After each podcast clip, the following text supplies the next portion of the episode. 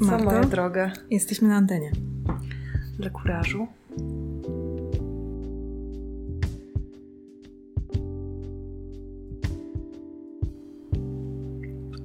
Dzisiaj jest wyjątkowy odcinek numer 20. To chyba, Jaki, chyba coś znaczy. Jakiej gody, ale nie wiem jakie dokładnie. Wiemy, ponieważ ja, e, jak się przygotowywałaś, przez chwilę zrobiłam całą listę, znaczy wygooglałam, Mhm. jak nazywa się jaka rocznica, tylko musimy coś ustalić, bo to jest 20 podcast, więc możemy Mhm. uznać to za 20 rocznicę, tak metaforycznie, ale możemy też za, zaokrąglić na przykład do miesięcznic i A. przełożyć je na lata, to by była wtedy piąta Piąta. miesięcznica, więc gdyby przełożyć to na lata, to piąta jest drewniana.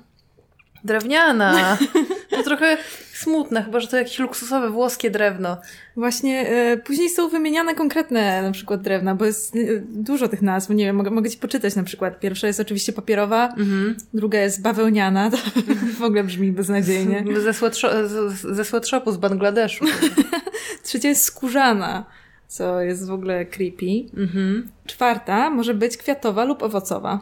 Więc przegapiłyśmy taką ładną. Ale to bez sensu, bo ja nie wiem, czy to idzie jakby e, ceną tych produktów, czy to idzie trwałością, bo wiesz, papierowa, Mhm. bawełniana, skórzana, to tak brzmi, a potem nagle owocowa. Faktycznie, masz rację. Wydawałoby się, że to powinny być coraz trwalsze materiały Tak. po prostu, więc mam wrażenie, że e, ustaliło się ich kilka, a pomiędzy Wypełnia- zaczęli zmyślać. tak. Jest też, e, szósta jest na przykład cukrowa, co w ogóle nie wydaje mi się trwałe. Um, siódma jest wełniana, ósma spiżowa, dziewiąta gliniana, dziesiąta cynowa, jedenasta stalowa, dwunasta płócienna, jedwabna albo lniana, trzynasta jest fajna, bo koronkowa. O. E, czekamy na koronkową rocznicę. Będziemy ubrane w koronki tego Tak. odcinka, tylko musimy ustalić, 13 który to będzie. miesięcznica. Jezu, strasznie dużo pamiętania. Strasznie dużo odcinków do nakręcenia. E, Jest też kryształowa, e, z kości słoniowej, niezbyt etyczna rocznica. Tak. Ale to brzmi jak w tym, w tej litanii, wiesz, wieża z kości słoniowej, domie złoty, arko przymierza. E, Pamiętasz ją? Taka poetycka Nie, jest. nie znam się aż tak ty. To Na litania? Na Biblii. Nie, to jest litania. Po prostu A, czyli to jest Kiedyś- katechizmu. Kiedyś ksiądz mi dał na pokutę te litanie do odmówienia i byłam zadowolona z jego kreatywności, bo zawsze dawali, No wiesz, tak. dziesiątkę różańców. Myślałam, o, litania taka, co, odpalam Mhm. te litanie w, w, w książeczce nabożeństwa, a ona taka poetycka właśnie, wiesz, domie złoty arko przymierza, tam panno kryształowa, panno chwalebna, wiesz, jak z tymi rocznicami prawie. No, wow. Fajne, fajne było. Fajne takie kreatywne Ty- pokuty. To No, było coś, nie? Kreatywna pokuta.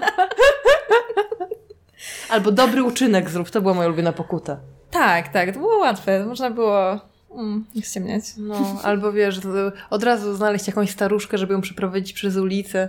No mi Aha. czasem kazali coś narysować. Jezu, te już księża dawali To joby. Po prostu, żeby jeszcze płacili. I do portfolio będziesz miała później w niebie. Nie- Jak staniesz w bramie, to pokażesz Świętemu Piotrowi, on tam, mm, Proszę bardzo, jakie mam portfolio ze spowiedzi. Mm, Później zaczynają się kamienie szlachetne, zaczynając od y, perły, przez koral, rubin, szafir, złoto, szmaragd, diament. Mm, 65. rocznica jest żelazna, co jakby jest trochę, moim zdaniem, a, wiesz, dorobione, dorobione, myślę, na siłę. Zdecydowanie, bo 70 jest kamienna, następnie brylantowa i uwaga, 80 jest dębowa, czyli to tak jakby rozwinięcie naszej drewnianej rocznicy dzisiejszej. Mhm. Bez sensu. Ale wiesz, jest to też y, portal porady sympatia onet. Co oni tam wiedzą? Em, my sobie przygotowałyśmy dla siebie nawzajem prezenty Tak. z okazji 20 odcinka i No. zobaczcie, co za w ogóle zbieg okoliczności. Okazało się, że kupiłyśmy sobie dokładnie to samo. Ale dziwnie, co? Marta, dziękuję Ci bardzo. Dziękuję jesteś Ci, kochana. Kasiu. To wspaniały upominek. Tak, może opowiedzmy e, naszym widzom, słuchaczom, co sobie kupiłyśmy. To jest szminka, moi drodzy, ale to nie jest taka zwyczajna szminka.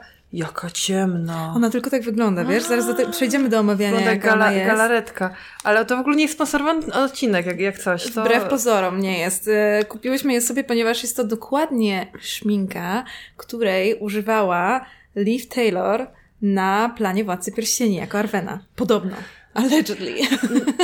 Nie wiemy, czy to prawda. Dla nas to wystarczająco dobra informacja, żeby ją kupić. Mhm. E, Jest to e, szminka marki Clinique, Almost Lipstick e, i jest w odcieniu Black Honey. Black Honey. I, I nie jest to e, odcinek sponsorowany, ponieważ już ich nie produkują, z tego co się dowiedziałyśmy, ale udało nam się dorwać je przez To internet. jest zakup z w ogóle.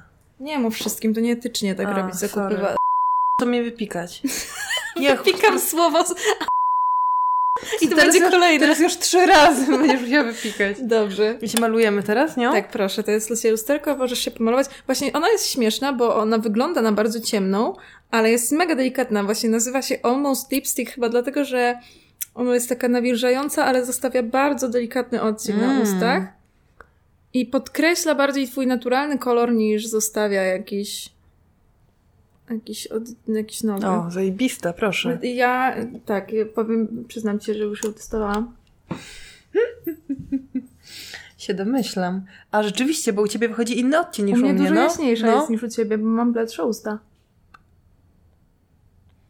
Ale super. Ale, ale fajny. Bałam się, że to będzie taki, wiesz, kolor po prostu jednolity, mocny. Aha. A tutaj... Ale jesteśmy teraz prawdziwą Arweną, co? No, ty to zwłaszcza jesteś Arweną, ja to taka, wiesz, Eowina, co najwyżej. Oj, to... Ale super. Tak... Takie gody mogę mieć codziennie. No, bez przesady, jakby. Najtańsza nie jest. To prawda. E, ale Pięknie. jakby na takie... O, bardzo pięknie. Czemu patrzę na ciebie w lusterku zamiast patrzeć na nie ciebie? wiem, masz mnie tutaj naprzeciwko, ale widzisz, taki jest, to jakaś metafora współczesnego społeczeństwa Mhm. na pewno, ale jeszcze nie wiem jaka. Phones, phones bad. E, ale słuchaj, może nie jest to segment sponsorowany, ale za to jakby ktoś chciał nas sponsorować, to już wie, jakby to wyglądało. Tak? Tak. I wtedy po powiedziałybyśmy wyraźnie nazwę marki może też. Teraz też powiedziałyśmy dość wyraźnie, No. ale a, e, tak, w każdym razie jak nasza recenzja? Ja patrzę na ciebie i w ogóle wydaje mi się, że wspaniale, ale pytanie, no w jakiej szmince byłoby źle. Oh my god, Marta, widzisz? I to jest ryzyko, z jakim się wiążą te współprace. Jakby nie będzie to szczera recenzja. A musimy e, jakichś bezstronnych sędziów sprowadzić. No tak. Może Cheetos. No, no, no nie wiem, no, no, no ja nie wiem, Kasiu. No to...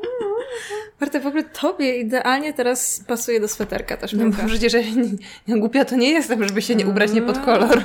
Mm, Ale nie wiedziałaś, jaki kolor wyjdzie, ale tak. No ale wiedziałam, jakie usta miała Liv Tyler. Faktycznie. Teraz w ogóle jesteś w te, totalnie w tej odcieniach takich ciepłych, takich Ciepłych, tak, zimno-ciepłych, jesiennych. tak dużo kontrastu, nie? Między twoją bladą skórą, a ciemnymi oczami, włosami. I masz tak dużo tych włosów, takie duże te oczy i taki czerwony ten sweterek. No. Namaluj mnie. Mm. No, ale tak właśnie dziwię to, o czym my dzisiaj rozmawiamy. Właśnie, oprócz tego, że o nas. Mm. Czyli o tym, co zawsze. Mm. E, do, no bo dzisiaj e, pamiętasz, jak w o, ostatnim odcinku, mm, a, a może dwa odcinki temu, ale chyba w ostatnim, padł taki tekst, że, e, że ty nie byłaś pewna, czy są, wiesz, jakby strony dla mężczyzn, na których oni sobie udzielają takich porad o kobietach, jak, jak kobiety sobie, nie? Mhm, w na ogóle o związkach, Tak, o związkach właśnie, Mhm. nie? Że tam pięć sygnałów, że w związku się psuje, albo No. no i właśnie, więc ja, ponieważ y, stwierdziłam radykalnie, że, że są takie portale, to postanowiłam je poresearchować jeszcze i poszukać tam rzeczy. I znalazłam na przykład taki portal, z tego się chyba nam wziął w ogóle temat odcinka, nie? Z tego researchu. I znalazłam na przykład taki przedziwny portal, który nazywa się Facet po 40. Hmm. I tam są takie rady listy, na przykład e, 10 miejsc na randkę, albo 10 pomysłów na coś takie, wiesz, takie napisane, tak widać, że nie przekopiowane takie od serca, nie? Facet po 40. Wow, to ciekawe, czyli, czyli facetów po 40 interesują takie rzeczy. Wtedy zaczyna im coś świtać. Tak, i właśnie te, yy, bo to jest. Czekaj, pokażę ci w ogóle. Mhm. Mm. Wiesz co, zapomniałam też zamknąć okien. Myślisz, że... po- To ja zamknę, teraz? zamknę. Okej, dziękuję ci bardzo.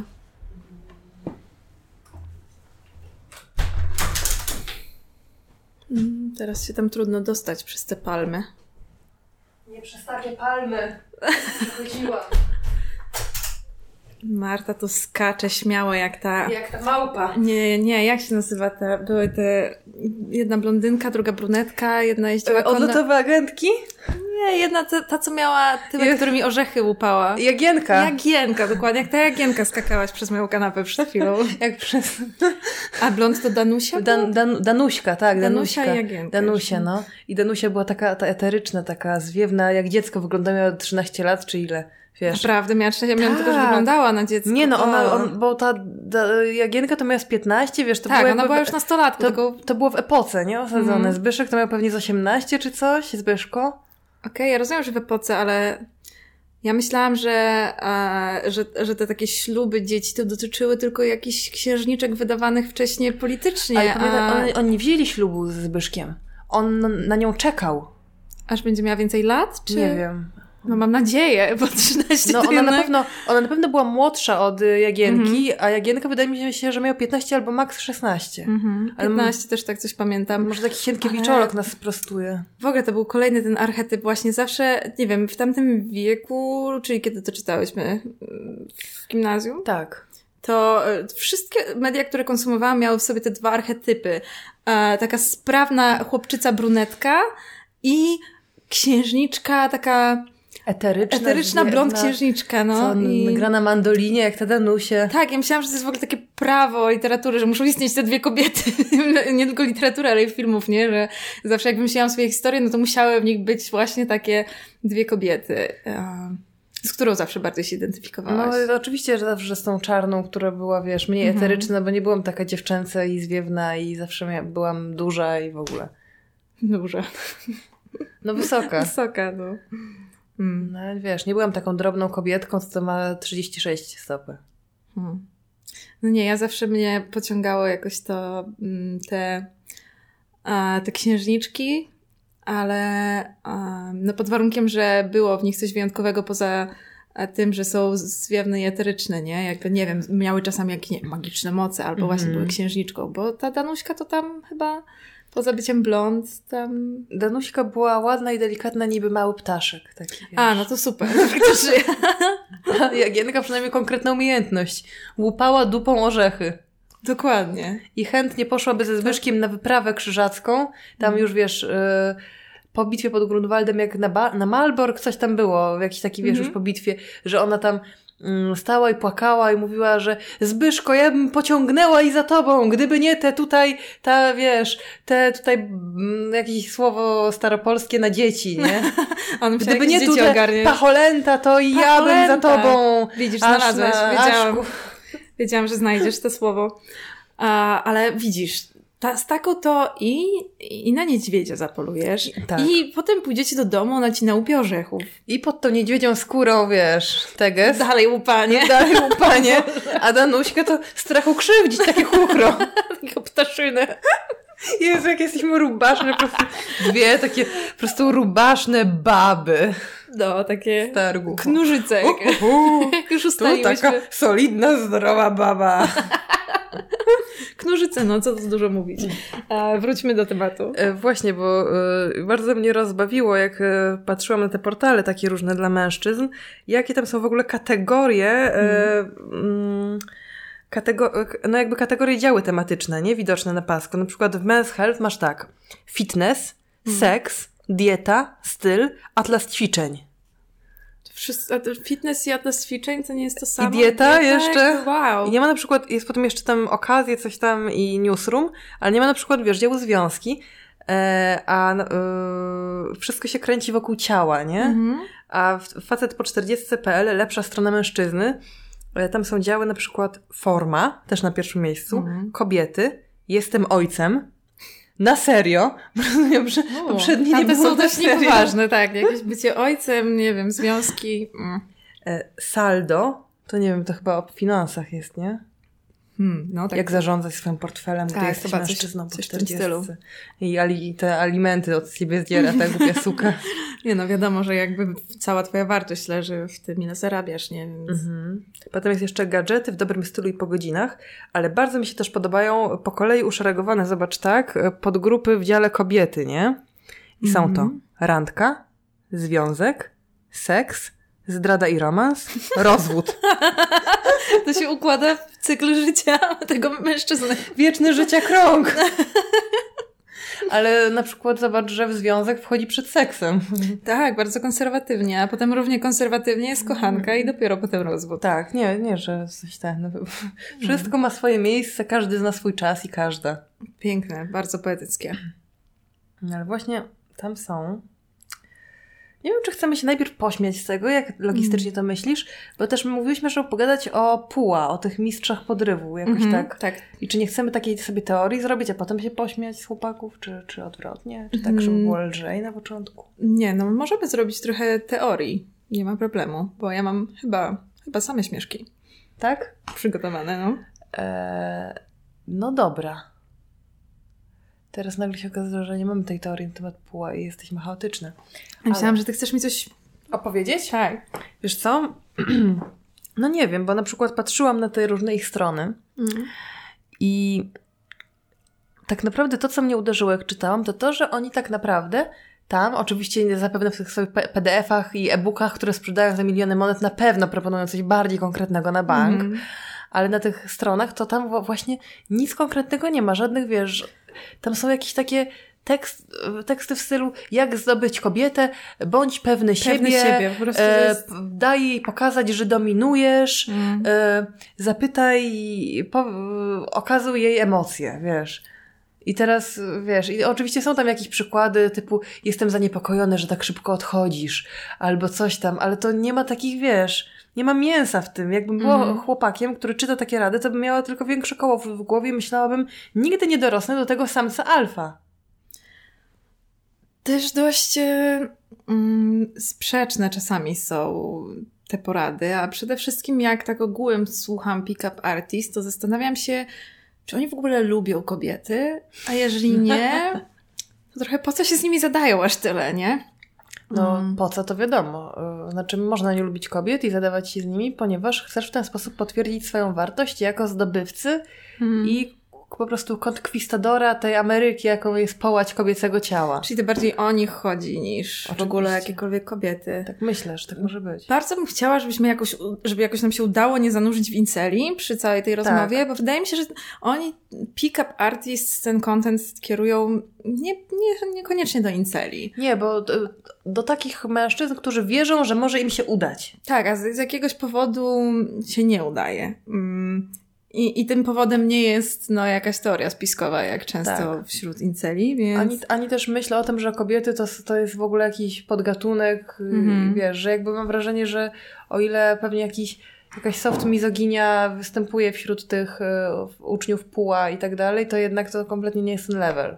Umówmy się też, żeby nikt nie miał do nas po raz kolejny pretensji, że a, mówiąc o incelach, nie mówimy o wszystkich facetach nieuprawiających seksu. Jakby mówimy o bardzo ścisłym środowisku, które, no nie oszukujmy się, uformowało i ma swoje e, jakby miejsca i ma swoje lingo wręcz i a, I ma mocne powiązania z alt-rightowymi środowiskami i jakby nie musimy udawać, że tak nie jest i że ale przecież są też incele, którzy wcale tak nie myślą. Okej, ale raczej się wtedy nie, nie identyfikują jako incele. No tak, no są incele, którzy wcale nie nienawidzą kobiet i generalnie je szanują i, i są w porządku, tylko są biedni i nie uprawiają seksu, to trochę tak jak powiedzieć, że wiesz, że jesteś z Konfederacji, ale tak naprawdę jesteś w porządku i, i wierzysz w progresję podatkową. Liczy się gospodarka, nie, nie, nie liczy się to, co nie, nie. to- E, No, ale nie chciałyśmy się zagłębiać, a się zagłębiłyśmy oczywiście, ale tak, to jest trochę inny content i ja myślę, żebyśmy sobie na przykład obejrzały Wydaje mi się, że pewnie trafiłaś na ten sam kanał, czyli Samiec Alfa na YouTubie, bo to jest chyba najpopularniejsze. Nie, ty mi pokaż. Ja Okej. y, czerpałam ze źródeł pisanych A, bardziej. widzisz, no to ja zerknęłam na YouTuba e, i to jest kanał Samiec Alfa, który, okej, ma 38 tysięcy subskrypcji, więc nie Mhm. jest to duży kanał, ale e, chyba ma dobre, e, wiesz, e, algorytmy, bo, bo dużo wyskakuje, jak się e, poszukuje artystów podrywu. No i tu jest taki pan, który no jest taki przypakowany i Mhm. opowiada chłopakom. Tutaj jest na przykład unikaj tych pięciu zachowań, będąc w związku z dziewczyną. No ciekawa jestem. Ocenimy, ocenimy. Mhm. Tutaj James ze strony samiecalfa.pl Bez zbędnego pierdolenia. W dzisiejszym materiale dowiecie się o pięciu zachowaniach, których nie powinniście powielać w swoich teraźniejszych lub przyszłych związkach z dziewczyną, jeśli chcecie prowadzić udaną, wolną od zdrad relację. Zapraszam do oglądania. Widzisz, więc y, wolną od zdrad, więc jakby też nastawienie jest na to, żeby prowadzić zdrowy związek, a nie tylko na wyrywanie jak największej ilości dóbr. Bo od razu też chcę powiedzieć, że pan samiec alfa e, czasami strasznie bredzi, Mhm. ale nie jest najgorszy w porównaniu do, nie wiem, jakichś amerykańskich pick-up artists, które, którzy są już kompletnie jakby toksyczni. Odjechani. Więc czasami mówi bardzo sensowne rzeczy, to trzeba przyznać. Ale, e, ale ma czasami tak śmieszne sformułowania. Jego fraza jest niesamowita, więc myślę, że i tak będziemy się dobrze bawić, więc lecimy z... dobre intro, oczywiście. Ale jest męski, pali papierosa. Właśnie tu są jakieś neony, jakieś kluby, pan w skórzanej kurtce. Nie bój się jej postawić i mieć swoje zdanie. Ona chce jechać na kilka dni odpocząć poza miasto, ty masz w sumie pracę, ale możesz jechać z nią pod warunkiem, że co jakiś czas będziesz musiał zdalnie popracować. Ona się godzi, ale gdy już tam jesteście, wyciągasz laptopa, zaczyna na ciebie krzyczeć, że nie poświęcasz jej wystarczająco dużo uwagi. Krzyczy i grozi jeszcze zerwaniem. O, Co to za toksyczna baba? ty zabawy A, Okej, jakby a, to jest. Ten film nazywa się Unikaj tych pięciu zachowań, będąc w związku z dziewczyną. Ja bym go nazwała Unikaj tych pięciu dziewczyn do bycia w związku. By jej nie stracić i nie urazić jak mały posłuszny piesek, zostawiasz pracę, bierzesz kilka dni bezpłatnego urlopu, by twoja księżnisia miała super wyjazd. Księżnisia. księżniczka. Ciekawe, jakie ma supermoce. Eee, nie. W związku powinieneś iść z kobietą na kompromisy. Musisz tylko zwrócić uwagę, czy twoja dziewczyna tych kompromisów koniec końców w ogóle się trzyma i czy finalnie nie zaczyna manipulować cię emocjonalnie dla osiągnięcia własnych korzyści. Bo No i to nie jest nie, najgorsza No. rada. Związek to chodzenie na kompromisy, spoko. Tak. I ta dziewczyna opisana zachowała się bardzo nie okej. Inna sprawa, że nie wiem, jakoś nie wydaje mi się, żeby to była jakaś powszechna postawa. Może mam fajne koleżanki po prostu, ale Tak, ale tu też od razu przeszłyśmy do tego, jak unikać, czego unikać w związku, co jakby miałyśmy rozmawiać o pick-up artist, czyli samym podrywaniu, ale Musisz pamiętać, że laska zawsze będzie najpierw patrzyła się na swoje dobro. Nawet kosztem twoim. Rzadko niestety zdarzają się altruistki, które potrafią się poświęcić dla swojego mężczyzny, nie, nie kierując się przy tym swoją agendą.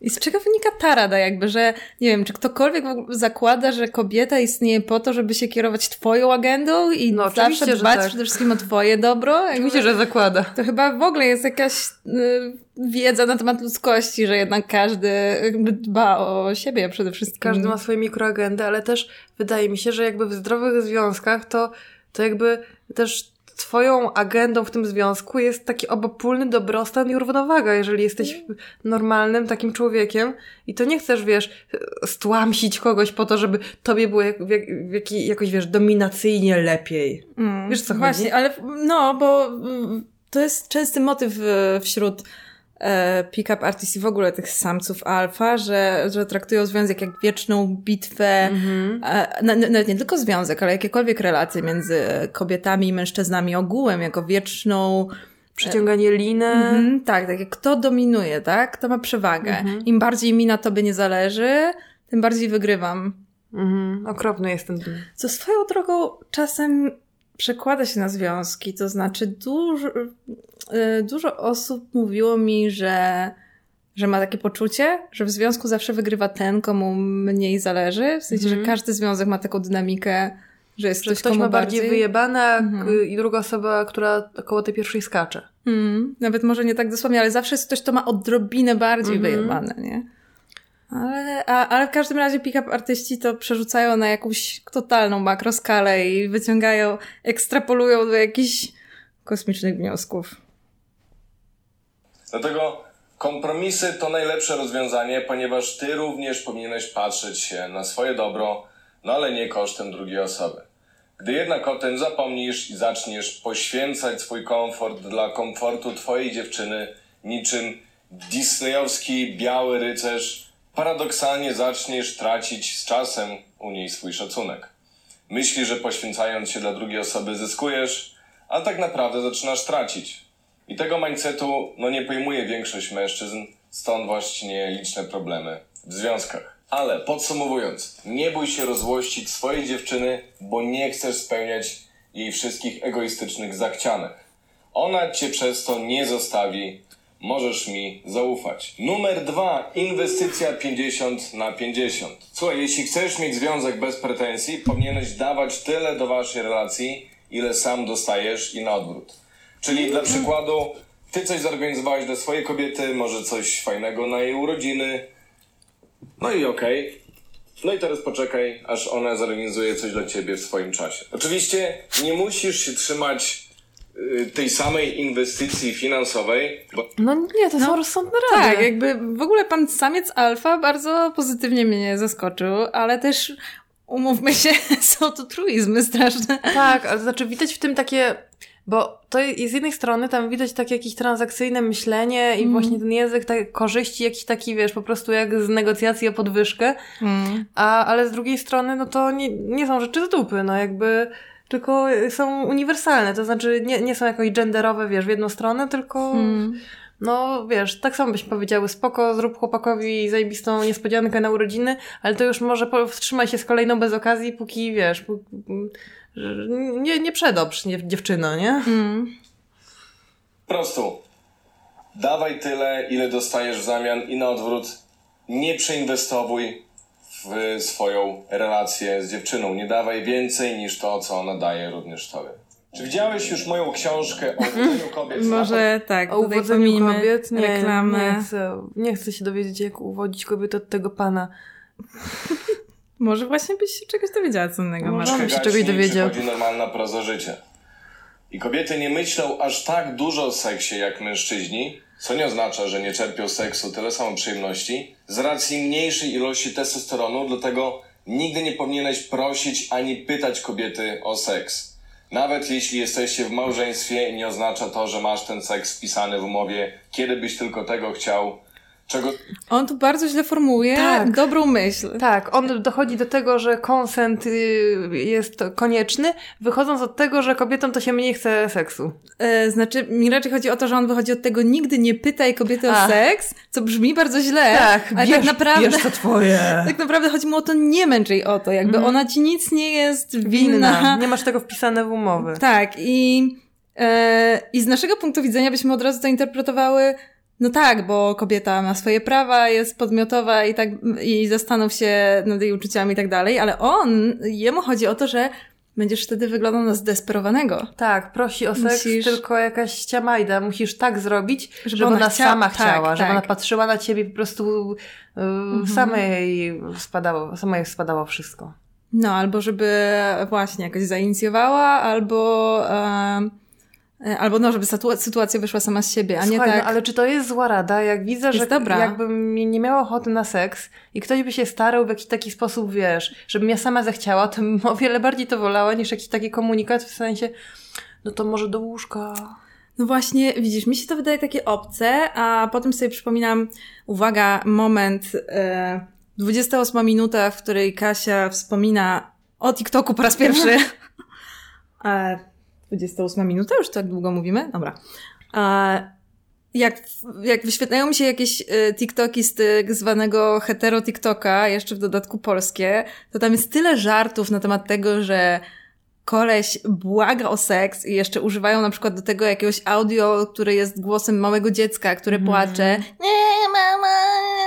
I, I to jest nawet takie obrzydliwe, że ten koleś dorosły odgrywa z własnej woli scenkę ze swoją dziewczyną przed kamerą na TikToka, że zachowuje się jak mały bachor, Domagając się e, seksu. domagając się seksu. Nawet nie śniadanka. Czy jest cokolwiek bardziej e, nieseksownego? No chyba nie. niż dorosły facet, który udaje, że zachowuje się jak mały bobas. Żeby Bo dostać... seksu. Właśnie. Okej. wie- Więc myślę, że chodzi, że jest to przekaz skierowany do takich facetów, którzy... Albo wiesz, em, albo w, też wiesz, pe- pewnie wielu facetów po prostu e, generalnie jest słabych w jakieś tam e, sytuacje romantyczne, erotyczne Mhm. i po prostu właśnie na przykład coś proponuje, a potem na przykład obraża się, że nie, wiesz. Tak. A, to nie. Mhm. Mm. Widzisz, a on z kolei tutaj argumentuje, że to wtedy kobieta zacznie używać seksu jako mm, e, jakiegoś, wiesz, na Nagrody, ciebie, tak. Narzędzia na- wpływu. tak, tak, manipulacji. A, I wtedy ona zyskuje dodatkową władzę, nie? Więc to Mhm. wciąż jest ten power play, mimo że jest to sensowna uwaga, po prostu wychodząca z, z, z dziwnych założeń. Mhm. Żeby twoja laska chciała uprawiać z tobą seks z własnej inicjatywy, musi być podniecona, a to się często zdarzać nie będzie, gdy będziesz o ten seks prosił lub wyświadczał jej przysługi w zamian za jej łono. To jest właśnie to, co mówiłam o jego frazie. Ej, ale wyobraź sobie, że ktoś ci oferuje taki fair deal. E, Kasiu, wyświadczę ci przysługę w zamian za twe łono. Marto, podaruję ci szminkę w zamian za twe łono. I zobacz, jak on tutaj jeszcze wzdycha ciężko po wypowiedzeniu tego.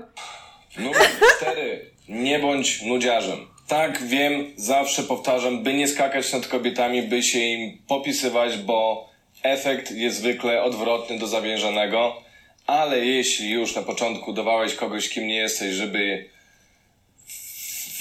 wkupić się w jej łaski i zaimponowałeś, no to nie zdziw się, że gdy już pokazałeś swoje prawdziwe ja, czyli powiedzmy codzienne oglądanie wieczorami telewizora przy piwku i No generalnie on tutaj dalej mówi o tym, że żeby mieć swoje zainteresowania i przede wszystkim zająć się sobą i swoim życiem, żeby było ciekawe i fajne, to wtedy będziesz się inter- wydawał interesujący też drugiej połówce. I to jest super sensowna rada dla każdego, Tak. nie tylko mężczyzn. Dokładnie, to działa w obie strony i też i, i, y, mam wrażenie, że jeżeli dla kogoś osoba, która właśnie zajmuje się swoimi rzeczami, ma swoje zainteresowania i swoich znajomych i swoje życie generalnie, właśnie jest przez to nieatrakcyjna, to ten ktoś jest nieatrakcyjny, nie warto się z nim umawiać, bo to jest Tak. bardzo nie okej, że ktoś chce tak, wiesz, że jeżeli ktoś chce taką osobę, wiesz, typu typu przyklejka do siebie, to to jest coś nie, nie w To porządku. coś, tak, dynamika jest wtedy bardzo toksyczna, Mhm. więc tak, w ogóle to, to jest kluczem do,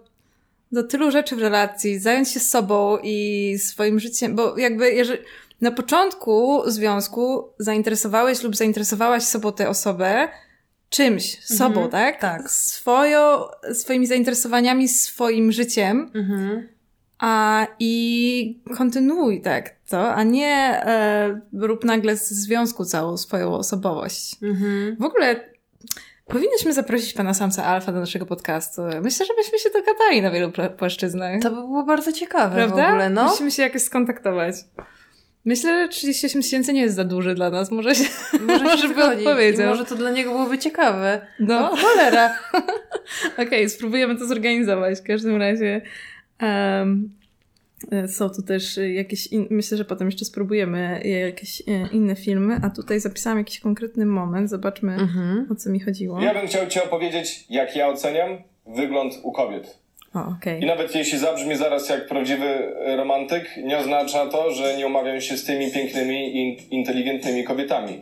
Ci, co mnie znają, Taka muzyczka wiedzą, zaczęła lecieć. z kim się spotykam. Okej, lecimy.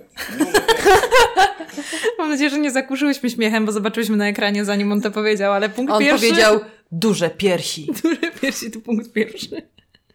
Sorry, ale, ale najczęściej jest to zasługa dobrej genetyki, na co ona nie ma żadnego wpływu.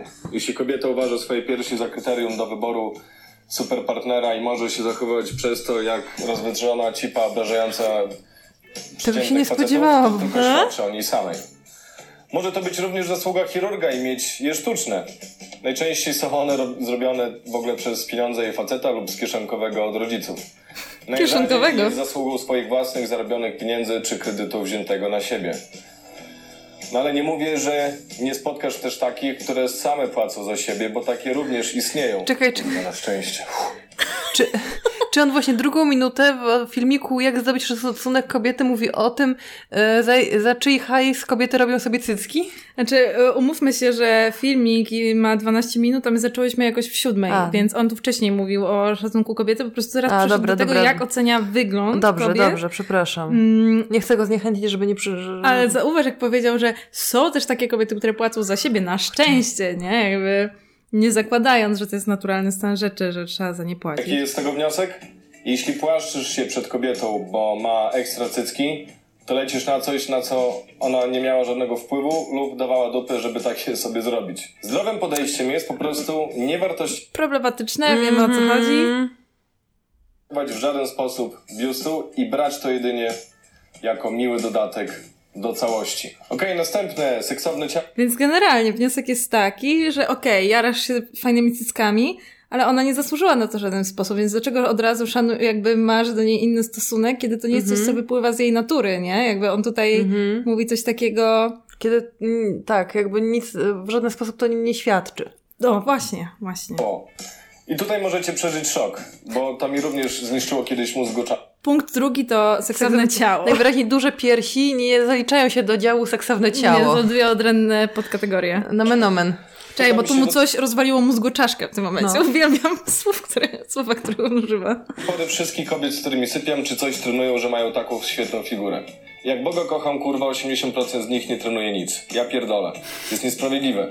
Facet, żeby w miarę dobrze wyglądać, musi przeorganizować cały swój dzień, by znaleźć czas w ciągu tygodnia i zapierdalać ostro na siłowni czy innej dyscyplinie sportowej kształcącą sylwetkę. Ja tu się z nim zgadzam. W sensie facet z kaloryferem i mięśniami musi dużo więcej zrobić niż laska, która po prostu jest szczupła i ma fajny tyłek. Ale, jak już ustaliliśmy w którymś innym podcaście, jakby większość dziewczyn w ogóle nie leci na kaloryfery, tak nam się wydaje przynajmniej. Tak, ale na przykład lecą na ładne ramiona, nie? Na fajny, fajny bicek. No ale to nie trzeba codziennie być na siłce, żeby No, mieć absolu- absolutnie nie. ramiona. Jakby też wiadomo, że mężczyźni po prostu jakby większość mężczyzn versus większość kobiet dużo łatwiej i szybciej po prostu ma faj- zdobywa fajną muskulaturę. My się Mm. musimy namęczyć, żeby tych motylków nie mieć, a oni, Tak, wiesz, tak. Plus no też... e, pojeżdżą sobie na rowerze trochę i po prostu łydki jak ze stali. No ale są też fanki Wspaniałe. deadbots, są fanki mega szczupłych chłopaków y, e, wątłych, więc jakby chłopaki mają, faceci mają większą dopuszczalną zasięg różnych rodzajów sylwetki. Nie wiem, ja uważam, że wśród y, mężczyzn są tak samo, wiesz, i fani, wiesz, bardzo chudych dziewczyn, i fani takich atletycznych, sportowych, i fani dziewczyn z większymi tyłkami, i fani dziewczyn z większymi cyckami, i, mniejsz, i mniejszymi, i okrąglejszych, i Nie mniej. sądzisz, że jednak um, grubsze dziewczyny mają dużo bardziej przesrane niż grubsi faceci na przykład? Mm, nie wiem. Moim Uważam, że ogólnie- tak. Y, wiadomo, że i tak, że żyjemy jakby w czasach dużego fatshamingu i tak dalej, że Mhm. generalnie grubsze osoby mają bardziej przejebane niż no, ale y, moim nie zdaniem grubsze, kobiety ale... zdecydowanie bardziej. Mm, W każdym razie... Może, em, może, i, może tak, może, mo- może masz rację. Mhm. Też na pewno, bo ja nie wiem, czy, wiesz co, y, na pewno społecznie, w sensie, bo też kobiety po prostu bardziej są postrzegane przez pryzmat wyglądu. Nie wiem, czy do końca czysto randkowo, bo jak były jakieś takie, pamiętam, że czytam jakieś takie badania, wiesz, co też jest największym turn-offem dla kobiet, nie? Mhm. No jakby jako pierwszy był brak higieny, Mhm. a zaraz potem była nadwaga. Hmm. A to ciekawe też w stosunku do tego, co mężczyźni mówią o pieniądzach, że są zawsze najważniejsze dla kobiet. Nie, myjcie się po prostu, chłopaki, myjcie dupę. Tak, to jest... Ojej. What the fuck? To jest intro do e, filmu Dlaczego kobiety kochają łobuzów, który się włączył Wow. jakimś sposobem nagle, ale ojej, ja chciałam wrócić do tamtego, bo co jeszcze chciałam poruszyć, to że wydaje mi się, że czas zacząć rozmawiać o zaburzeniach odżywiania u mężczyzn Mhm. mm, pod kątem właśnie freaków fitnessowych. W sensie wydaje mi się, że ludzie, Tak. którzy na przykład jedzą kurczaka z ryżem każdego Orto, dnia, na każdy... ortoreksja albo taki właśnie Mhm. fit biał, białkoza, nie? Tak, że o tym się nie mówi, a też nie wydaje mi się, żeby to było zdrowe, nawet jeśli nie fizycznie, no to psychicznie, jakby um, też nie chcę udawać, że się znam na fitnessie i kulturze siłowni i tak dalej, ale myślę, że ten temat jest do zgłębienia przez ludzi, którzy się znają. Znaczy ja myślę, że w ogóle e, nie wiem, czy to jest naukowe, co to, ja, co, to, co teraz powiem, ale że każde jakieś e, obsesyjne skupianie się na jedzeniu, Hmm. nawet jeżeli to jest jedzenie, które koniec końców jest zdrowe, jest jakimś rodzajem, wiesz, pewnego zaburzenia jednak. Mhm. Wie, wiesz, jest coś takiego właśnie jak ortoreksja, czyli ten, to frikowanie na punkcie tego, żeby to, co jesz, było właśnie idealnie zbilansowane Mhm, i zdrowe mhm. i organiczne i makro się zgadzało i wszystko było idealne. Tak, generalnie, że jest tak, że jak zjesz coś nie tak, to potem czujesz się źle, na przykład przez cały dzień, nie, nie dlatego, że nie masz uczulenie i masz sensacje żołądkowe, tylko Poczucie psychicznie, winy. tak. Jeżeli masz poczucie winy gnębiące po jedzeniu, to coś jest nie tak, to jest czerwona flaga. Więc wiesz, jeżeli właśnie fitnessowe, mężczyźni fitnessowe friki też mają poczucie winy, jak na przykład przez dwa dni e, z rzędu nie pójdą na siłkę, albo Mhm. zjedzą sobie węglowodany o 22 i potem myślą, Kurwa, ja pierdolę, trzeba było wypić koktajl białkowy. To jest twoja impresja faceta, który chodzi na siłkę? Bardzo ładna, Marta, nie oceniam. Ale rozumiem, tak, rozumiem o czym mówisz. Ja bym chciał ci opowiedzieć. Um, już nic nie mówię, wstydzę się. to było super. Posłuchajmy dalej. Zdrowym podejściem jest po prostu nie wartościować w żaden sposób biustu i brać to jedynie jako miły dodatek było. osobą i wysiłek, który włożyły w swoje ciało. Okej, jaki jest tego wniosek? Jeśli płaszczysz się przed dziewczyną, bo ma fajne ciało, to dowiedz się wcześniej, czego jest to zasługa. Może się okazać, że lecisz jedynie na coś, na co nie miała ona żadnego wpływu, Czekaj, czekaj, zastopuj. co jest Wiesz co, on chyba wcześniej mówił, że jeżeli ona na przykład, bo są też takie dziewczyny, które mają super ciało, bo dużo ćwiczą. Tak, ja wiem o co, ja Mhm. rozumiem o, o, co on powiedział, tylko zastanawiam się, czy jakby warto płaszczyć się przed kimś za to, że jakby dużo ćwiczy i sam ma sobie wyżej biła tyłek? Nie, ja myślę, że e, on się źle wyraził, ale w ogóle chodzi o to, żeby się przed nikim nie płaszczyć, ale tak daje ci do zrozumienia, hej, płaszczysz się przed kimś za coś, na co ten ktoś jakby w ogóle nie zasłużył w jego oczach, nie? No A tak, to i on mówi, że o, o, wcześniej też powiedział, że jeżeli kobieta e, ma super ciało, bo chodzi na siłkę, to w jakiś sposób świadczy o jej charakterze. Nie? To wtedy możesz Mhm. wnioskować na tego podstawie, że jest, e, nie- wiem, regularny, ma regularny tryb życia, Wytrwała. jest tak, dąży do swoich, ma swoje cele i tak dalej, że to w jakiś sposób możesz poczynić jakieś założenia na jej temat, nie? Mhm. A jeżeli ma po prostu szczupłe, nie ładne tak ciało prostu- genetycznie, to nic o niej nie wiesz tak naprawdę, a już się zaczynasz przed nią płaszczyć. No, zumerka milenialka, która umie tylko być biseksualna, ładować telefon i mieć ładną dupę. Ach, te zumerki, milenialki. Mm.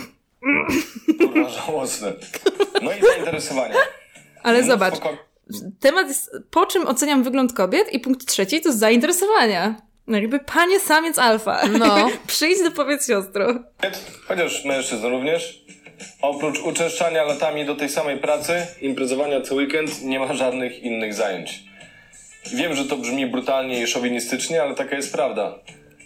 Jeśli jesteś powiedzmy fajnym gościem, który coś w życiu osiąga, ma ciekawe pasje lub zainteresowania, a płaszczy się przez nie, niezdecydowaną co do niego kobietę, to pomyśl, czy ta kobieta w ogóle jest godna ciebie i tego, co w życiu masz. Jeśli już masz się starać, to chociaż wśród tych kobiet, które oprócz wyglądu i imprezowania robią w życiu również coś wartościowego. Jaki jest z tego wniosek? Kobiety żyją światem ich mężczyzn. Bardzo rzadko jest na odwrót. A nawet gdy tak się dzieje, często i tak później tracą nimi zainteresowanie. Co to za wniosek? powinna chcieć ciebie usilić za wszelką cenę, a nie na odwrót. Okej, czy coś zaczyna ci się już klarować w twojej świadomości? No właśnie Nie. mi przez jakiś czas coś trybiło, a teraz przestało. Tak, panie samiec, coś ci trbiło, ale nie w tym kościele, co trzeba. Ja tak Zmieniło. myślałam o co chodzi, no wiesz, że jakby kobiety żyją światem mężczyzn, czyli że to mężczyzna powinien im, jej imponować, a ona jemu nie, a, a z drugiej Nie, mam wrażenie, że to jest właśnie taki smutny wniosek z jego strony, że kobiety rzadko mają swoje zainteresowania, a i albo je porzucają, jak tylko wchodzą w związek, zaczynają się wokół faceta kręcić, ale przecież sam chyba o to stwierdzał chodzi, no. wcześniej, że a, że tak nie będzie i się na to nie nastawi. Nie wiem, tajemnicza sprawa dla mnie. on by powinien to wyja- przyjść naprawdę i wyjaśnić tam tutaj kilka Powinien, kilka tak, spraw. tak. W każdym razie widzę w nim coś takiego, że on faktycznie się interesuje kobietą jako człowiekiem, nie? Niż, a nie tylko obiektem zaruchania, bo właśnie mówi o tym, że nawet jeżeli mówi negatywnie, że o, większość kobiet to w ogóle nie ma zainteresowań, myląc się w tym, to jednak w ogóle zależy mu na tym, żeby kobiety miały, nie? Zainteresowania. Tak, też jakby wiele takich stereotypowo, wychowaniowo sprzedawanych jako męskie zainteresowania jest po prostu wartościowanych e, Tak, wyżej to- niż zainteresowania typowo kobiece. O, interesujesz się ciuchami, nie? Albo Ale jak jesteś, ale jak No. jesteś mężczyzną, który, który interesuje się ciuchami, panie, po prostu wiesz, stylowy, nie wiadomo co, nie? Tak, albo malujesz twarz, o Boże, malujesz, nie wiem, figurki. figurki albo modele jakieś No, sklejasz, super, wiesz, wow. robisz pazury, Jezu. A wiesz, a właśnie majsterkujesz? Wow, Mm. pasja. Ale się wyżywamy.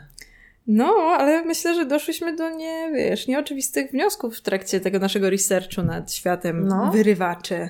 Wiesz co, bo ja patrzyłam na takie e, e, bardziej. E, już czekaj, otwieram ten dokument na powrót. Mm, Patrzyłam na przykład na te takie teksty, wiesz, jak e, teksty na podryw, albo o czym rozmawiać z dziewczyną. To też jest Mhm. ciekawe, nie? Jakby o czym rozmawiać z dziewczyną. To jest zagadka. Odpaliłam, bo przecież nie o tym wszystkim, co z człowiekiem, czyli o normalnych Nie, rzeczach. słuchaj, ja co tydzień siedzę tutaj i przez dwie godziny rozmawiam z Z dziewczyną. dziewczyną. Nie mam pojęcia, jak ja to robię. co tu się dzieje? O czym my rozmawiamy? Może, może powinnyśmy zrobić taką listę, wiesz, z 20 odcinków. O Janie Pawle II, o Teatrze Polskim, o wstydzie, Właśnie, panowie, jeśli, o drużynach piłkarskich, jeśli nie wiecie, o czym rozmawiać z kobietą, włączcie Tematy powiedz naszych siostro. Tak. o Tinderze. O reality shows. y, No ale w każdym Zobaczmy, razie, co nam poradzą. O czym rozmawiać z dziewczyną. Mm. Wiesz, może, może tu, my tutaj takie jesteśmy FIFA Rafa do przodu, a może się dowiemy czegoś. O czym rozmawiać z dziewczyną? Tematy. Temat pierwszy. Uczucia slash emocje. Mm, dobry temat, dobry. Wszystkie zwroty typu byłem przerażony, czuję się świetnie, jestem zachwycony, czuję się pogubiony, to zwroty opisujące emocje, tłumaczy autor. Wow, widzę, że bardzo jedziemy od podstaw. Tak, to jest strona uwodzenie i podryw.pl w razie czego. Mm. Tutaj jest napisane, że faceci są powściągliwi, emocje opisują powściągliwie, a na, a na dziewczyny działa na przykład słowa, działają słowa takie jak intrygujesz mnie, albo coś we mnie każe mi ciebie zgłębiać. Nie, dobra, to jest cheesy, tak nie mówcie. Tak nie mówcie, ale... Coś w tobie każe mi ciebie zgłębiać. Ale pomyślałam o takim na przykład, ja tak czasami mówię ludziom, tak Mhm. szczerze, jak, jak kogoś polubię albo ktoś mnie zainteresuje, wiesz, no na różnych poziomach, e, że na przykład jak z kimś rozmawiam, to mam ochotę mu szczerze powiedzieć, czy jej, że ale w ogóle super i kurczę, jesteś naprawdę ciekawą osobą, w ogóle ekstra. Tak, bo, ale to właśnie luźniejszym językiem, nie? Tak. E, nawet jak chcesz, nie wiem, zapytać o coś głębszego, to takich e, No, po prostu nie, mm, chcę wiedzieć na co kryje się w twoich O, pięknych, Dokładnie. jasnych oczach. Tylko, nie wiem, walnij prosto z mostu. Kurde, ty jesteś mega fajna. Albo takie, nie wiem, pytania bardzo bezpośrednie, ale różnym językiem. Ej, czy masz dużo przyjaciół? Albo jak, e, kto był twoim najlepszym przyjacielem w dzieciństwie? Opowiedz mi o nim. Albo jaki pamiętasz swój najdziwniejszy sen? Jakby Mhm. w jaki sposób wiążesz sznurówki? Może ty powinnaś ten poradnik tutaj napisać. Oczywiście, że powinnyśmy, Marta, napisać ten poradnik. Ale oczywiście ale- i ka- i każdy z tych pytań, w zależności od tego, jak zostanie zadane, może być super fajny, może być super niefajny. Tak, jest- oczywiście. No. No słuchaj, drugi temat y, do rozmów z, z kobietami. Zwierzęta, jak się okazuje. O, wiadomo, no to już przerobiałyśmy, cały odcinek mamy na ten temat. No, e, była mowa o emocjach, to czas wspomnieć o tym, kto wywołuje w kobietach uczucia. Oczywiście zwierzęta. Oczywiście, że tak, ale w kim nie wywołują. Jak nie wiesz, o czym rozmawiać z dziewczyną, miej, miej na uwadze temat zwierzaków. Idealnie, jeśli masz psa lub kota. Ale jeśli ich nie posiadasz, są inne rozwiązania. Wypożycz. W normalnej rozmowie możesz zapytać dziewczynę nawet o to, czy lubi podróże. Niezależnie co ona odpowie, możesz wstrzelić zdanie typu Myślałem, że może masz kota, któ- który miałby ci za złe wyjazdy. Ej, to jest bardzo dobra rada w Lub zasadzie. ja kocham podróże. Gdybym często wy... nie wyjeżdżał, to chciałbym mieć psa lub kota. Pokazujesz tak swoją wrażliwość na zwierzęta. To ma sens. Ja ciągle myślę, że w temacie zwierząt dużo lepsze jest nagłe rozpoczęcie sypaniem dziwnymi faktami ze świata zwierząt. W sensie to zły pomysł czy dobry pomysł? Dobry, właśnie Ta- dobry. tak, okej, bo już Jakie o kaczkach i o oczywiście. flamingach. Może nie... w- Nie o może penisach kaczek od razu. nie wyskakiwać od razu tak z wojną ewolucyjną na tle seksualnym kaczek, Ale ale... na przykład historia o tym, że koale mają odciski palców tak podobne do ludzkich, że w Australii znajdują się w rejestrach kryminalnych, to uważam, że Wspaniałe. jest bardzo dobra Coś- historia na podryw, Coś na cudownego randkę. i ja w ogóle cały ten odcinek nasz o zwierzętach był bardzo ekscytujący. Tak. I nie dlatego, że siedział tu Bartek. Nie. E, punkt trzeci. Związki, relacje. Kiedy nie wiesz, o czym rozmawiać z dziewczyną, możesz skorzystać z ratunkowego tematu, jakim są związki. Jak to zrobić? Na przykład wyrażając swoje zdanie na temat zasad panujących w czyimś związku. Ej, a oni mają otwarty związek. Spoko czy nie dla ciebie?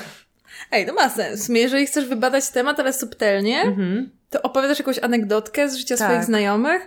Ej, słuchaj, mam takich znajomych, może nie na pierwszej randce, ale tam znacie się trochę bardziej, mówisz, ej, słuchaj, bo moi znajomi mają taką sytuację, bla, bla, bla. oczywiście nie mówisz imiona, ani Mhm. Tak, nic. i co ty myślisz? Mhm, mhm. Ja bym to weszło, no ale my jesteśmy po prostu, wiesz, ciotki od porad. Nie od razu byśmy zaczęły doradzać, co naprawdę Mm. zrobić. Ale też mamy, wiesz, różne a, podejścia do różnych rzeczy, typu No związki i tak dalej. Więc... Tak. Różne mamy, różne. Mm, Pasje, czwarty numer.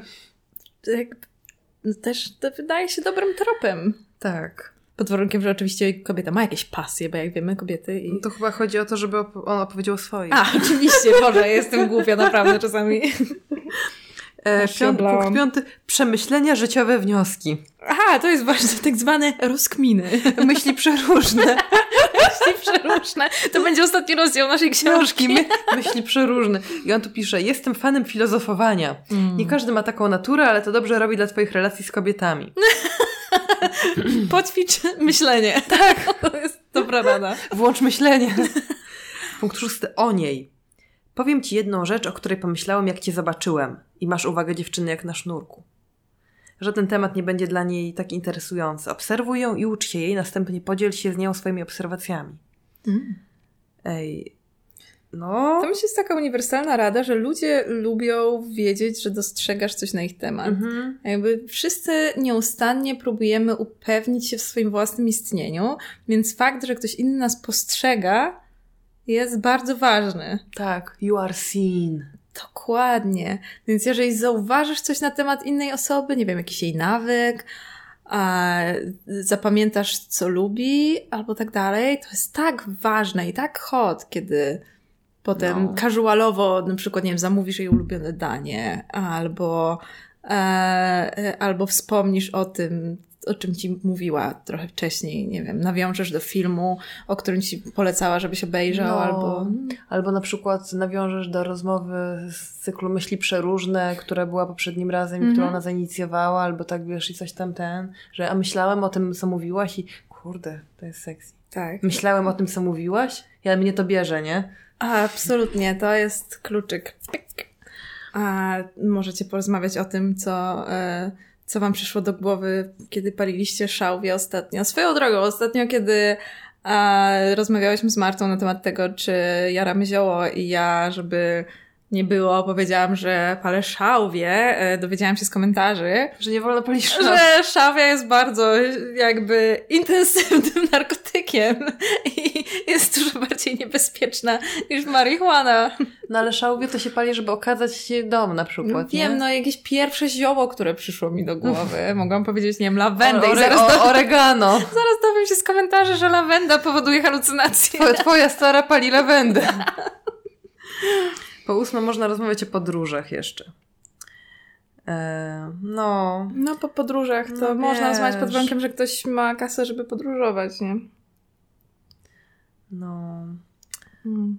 No, to są ci też tacy królowie z Tindera, nie? Którzy wrzucają flagi po prostu 17 krajów, w których byli przez ostatni rok i wiesz, I'm ta, taki wielki globetrotter. Mhm. E, tu jest też na przykład, e, w ogóle to mnie, te teksty na podryw, jakby w ogóle rodzaj takiego myślenia, że są jakiś, jest jakiś rodzaj tekstów na podryw, tych takich otwieraczy, o których Nie ma, mówią. absolutnie nie ma. Pierwsze, że nie ma, a po drugie zawsze sobie, oni zawsze, to są jakieś takie konteksty takiego podrywu typu w barze, nie? Mhm. Tam zawsze ja sobie to tak wyobrażam i tutaj to też tak wygląda, że wiesz, że żeby, żeby do niej podbić właśnie, że poczekaj, poka pokażę, tutaj dojdę do tego, kiedy dziewczyna wysyła nie, do, dobra, nie znajdę tutaj, ale zawsze mi się wydaje, że to są właśnie takie teksty na podryw właśnie w barze albo w klubie, które, co zupełnie nie Mm. bierze pod uwagę, gdzie realnie ludzie się poznają. Rzadko. Nie wiem, czy ktoś was kiedyś spiknął z przypadkową osobą z baru? Jakby... Nie, to jeżeli już, to właśnie e, po prostu wyjście w dużym gronie znajomych. Mhm, to I chyba wtedy, najczęściej. wiesz, znajomy znajomego, nie? Albo znajoma znajomej. Mm. E, no tak myślę, że to oprócz internetu, oprócz tych Tinderów, to jednak najczęściej się zdarza właśnie, wiesz, w sytuacjach typu, w sytuacjach towarzyskich, yy, typu domówka, typu impreza, na którą przychodzi więcej osób, typu w pracy, typu na jakimś, wiesz, takim spędzie ludzkim, gdzie Mhm. są ludzie, którzy nie są ci znani, ale są jakoś znani środowiskowo, towarzysko, nie? Tak. Że tam się ich spotykanie randomsa. W kolejce, Właśnie na poczcie. mi się przypomniał najambitniejszy podryw, jaki mnie nie spotkał, No. właśnie w barze, Kie- gdzie spotkałam tu dużo powiedziane, ale był tam e, chłopak, który był głuchoniemy i był Białorusinem i e, chciał jakby mnie poderwać, ale e, ponieważ pisał tylko cyrylicą, to musiał znaleźć w tym barze, w trakcie kiedy ja tam byłam, Mhm. kogoś, kto on pisał na kartce, ktoś inny to tłumaczył na angielski i na nasze znaki i podawał mi, Wow. żebym ja mu odpisała, żeby on mógł znowu przetłumaczyć na rosyjski. Ale ja sobie myślę, wieża Babel. Kościół, chciało ci się naprawdę. Aż głupio odmówić, Ale, nie? E, nie, no, w, jakby w związku byłam, więc nie miałam żadnego problemu odmówić. Ale też ale- pomyślmy o tym, jak później musiałoby ta randka wyglądać. Mm, no, no, to trzeba by tłumacze na nią załatwiać, zdecydowanie. No. Ja nie wiem, chyba nie miałam takich dziwnych podrywów. Mi, mnie też rzadko się zdarza taki Mhm. randomowy podryw bardzo. Tak? Tak. Mm. Mm, Bardzo mi się rzadko zdarza catcalling i bardzo mi się rzadko zdarza randomowy podryw w jakimś miejscu. Mm, I, i ale pamiętam taki najdziwniejsza sytuacja to była, w liceum mi się zdarzały takie rzeczy i mam, ja mam teorię na ten temat. Mhm. Dlaczego ludzie mnie nie podrywają w miejscach publicznych tak na ludzie? Ja mam wrażenie, że ja jestem trochę threatening, że mam taka, że jestem, wiesz, że mam odstraszającą aurę, bo jestem, wiesz, wysoka, taka mm, dosyć jakby, wiesz, nie wiem, może kurwa jakiś Moja teoria na ten face. temat, dlaczego ludzie cię nie katkulują i nie podrywają w miejscach publicznych, jest dość e, klasowa. E, to znaczy, odkąd cię znam przynajmniej, a zawsze ubierasz się jak warszawska intelektualistka. To znaczy, masz płócienną torbę, oversize'owe ciuchy, długi płaszcz, i to A. od razu krzyczy laska, która była dziś w galerii na A, wernisażu. kumam. I po prostu ludzie wiedzą, że to nie jest target, który ma szansę, nawet nie mówię, że zareagować czy odpowiedzieć, ale się spłoszyć, co często jest celem cat- catcallingu. A, masz rację, Mm, Ta tak. dominacja. tak. Jest, wiesz, nawet nie chodzi o to, żeby kogoś poderwać w catcallingu, bo przecież panowie z budowy nie liczą na to, że laska do nich podejdzie i da im swój numer. Chodzi o to, żeby na chwilę mieć nad tobą przewagę, nie? Że ty się No. zawstydzisz, z, z, przestraszysz. Ale a właśnie dla, tak, dlatego to mi się zdarzało częściej, jak byłam nastolatką. Dokładnie. Jezu, mi totalnie, jak byłam w gimnazjum, 14-16 lat, to był czas, kiedy obcy faceci dorośli non-stop podchodzili do mnie na ulicy. Przecież to jest tak okropne. I nikt mi nie wmówi, że to dlatego, że, nie wiem, byłam atrakcyjniejsza konwencjonalnie, ponieważ byłam absolutnie obleśną nastolatką, może ustalmy. Ale wiadomo co... Widzieliście moje zdjęcia zresztą? No tak, tak, po prostu chodzi o wywołanie tego jakiegoś lęku, Mhm. spłoszenia, wiesz, do, tej dominacji. Dokładnie. E, do mnie raz tak w przejściu podziemnym e, z dworca po, do szkoły e, jakiś koleś z garniturze, w garniturze wsteczką, tak jakiś młody, około 30 pewnie, e, zapytał, czy ja się z nim umówię, nie? Mhm. Tak grzecznie w ogóle. Mhm. I byłam tak zbita z tropu i miałam 17 lat i wiesz... I to nie takie, to nie też taki catcalling typu ej, mała, coś tam, nie? Mhm. Tylko, No. tylko Pytanie. wiesz... y, No. Właśnie ciekawą obserwację miała moja znajoma, z którą ostatnio widziałam się na pewnym festiwalu, e, która e, jest od nas z 10 lat starsza Mhm. e, i ma dorosłą córkę.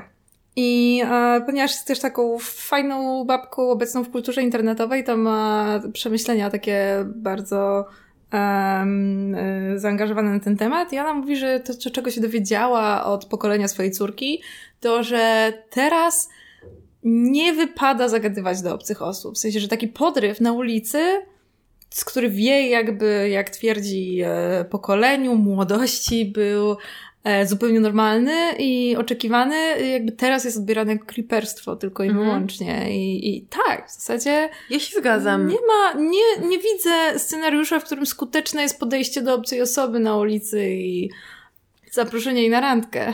I To nie ja, jest ten setting. Wiesz co, ja na przykład cenię coś takiego jak bezinteresowny komplement od osoby, która jest naprawdę bezinteresowna w tym. Mm. Ja na przykład lubię komplementy żuli.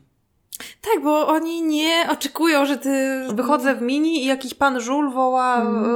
y, za mną o, jaka, jakie piękne nogi. Czasem Ja my- jeszcze wierszyki układają na Tak, temat. albo wiesz, wiosna idzie, dziewczyny wyszły. W... Tak, znaczy ustalmy, że Jakby pewno okej, no nie dla jest innych e, dziewczyn nie- niż my to może być zastraszające, Ja- ja- to może być... Ja, nie- e, ja, nie, ja nie mówię, że to jest y, okej, że to jest uniwersalnie okej. Tylko, i że to... po prostu tobie, ty się tego nie boisz, ja, to ja przeszkadza. prywatnie, osobiście, dla mnie jest to rodzaj, ponieważ ja też nie czuję się nimi zagrożona, wiem, że Mhm. ró- różne są uruchamiane triggery Mhm. y, i niektórzy w ogóle nie lubią jakichkolwiek interakcji, jakiegokolwiek. y, Ja nie, też, ponieważ tego nie doświadczyłam za bardzo, to nie mam jakichś potwornych skojarzeń, nie? Mm, więc jakby dla mnie to takie, ta bezinteresowność tego komplementu właśnie Tak, w ogóle starsi panowie prawiący komplementy, o ile nie są w oczywistej pozycji władzy nad tobą, typu twój wykładowca, czy dziekan, czy nie wiem, szef, to też mi się a wydają nie obleśny wujek, wujko dziadek, Tak. tylko właśnie... Tylko obcy pan gdzieś właśnie starszy, ale ja też ja mam straszne grandpa issues. W sensie dla mnie starsi panowie, cokolwiek robią, są źródłem rozczulenia i wzruszenia i po prostu w ogóle facet w średnim wieku albo starszy, który, nie wiem, jest miły dla zwierząt. Ja po prostu mi się już chce już mam cały dzień poprawiony. Starszy ale- pan karmi gołębie. Nie no, to jest taki akurat jak z pocztówki, jakieś takie klisz, klisza straszna, ale no starszy pan, nie wiem, Pszczelarz, Liczący- starszy pan pszczelarz. Pszczelarz, Boże! Albo nie wiem, liczący drobne w kolejce do apteki. Albo w ogóle, e, nie wiem, cieszący się jak usłyszy, że zostanie dziad. O, a, a płaka, płakałaś na tej reklamie Allegro z dziadkiem? O Jezu, jak ja płakałam na tej jebanej reklamie! Ja też płakałam na tej reklamie. E, ja mam straszne...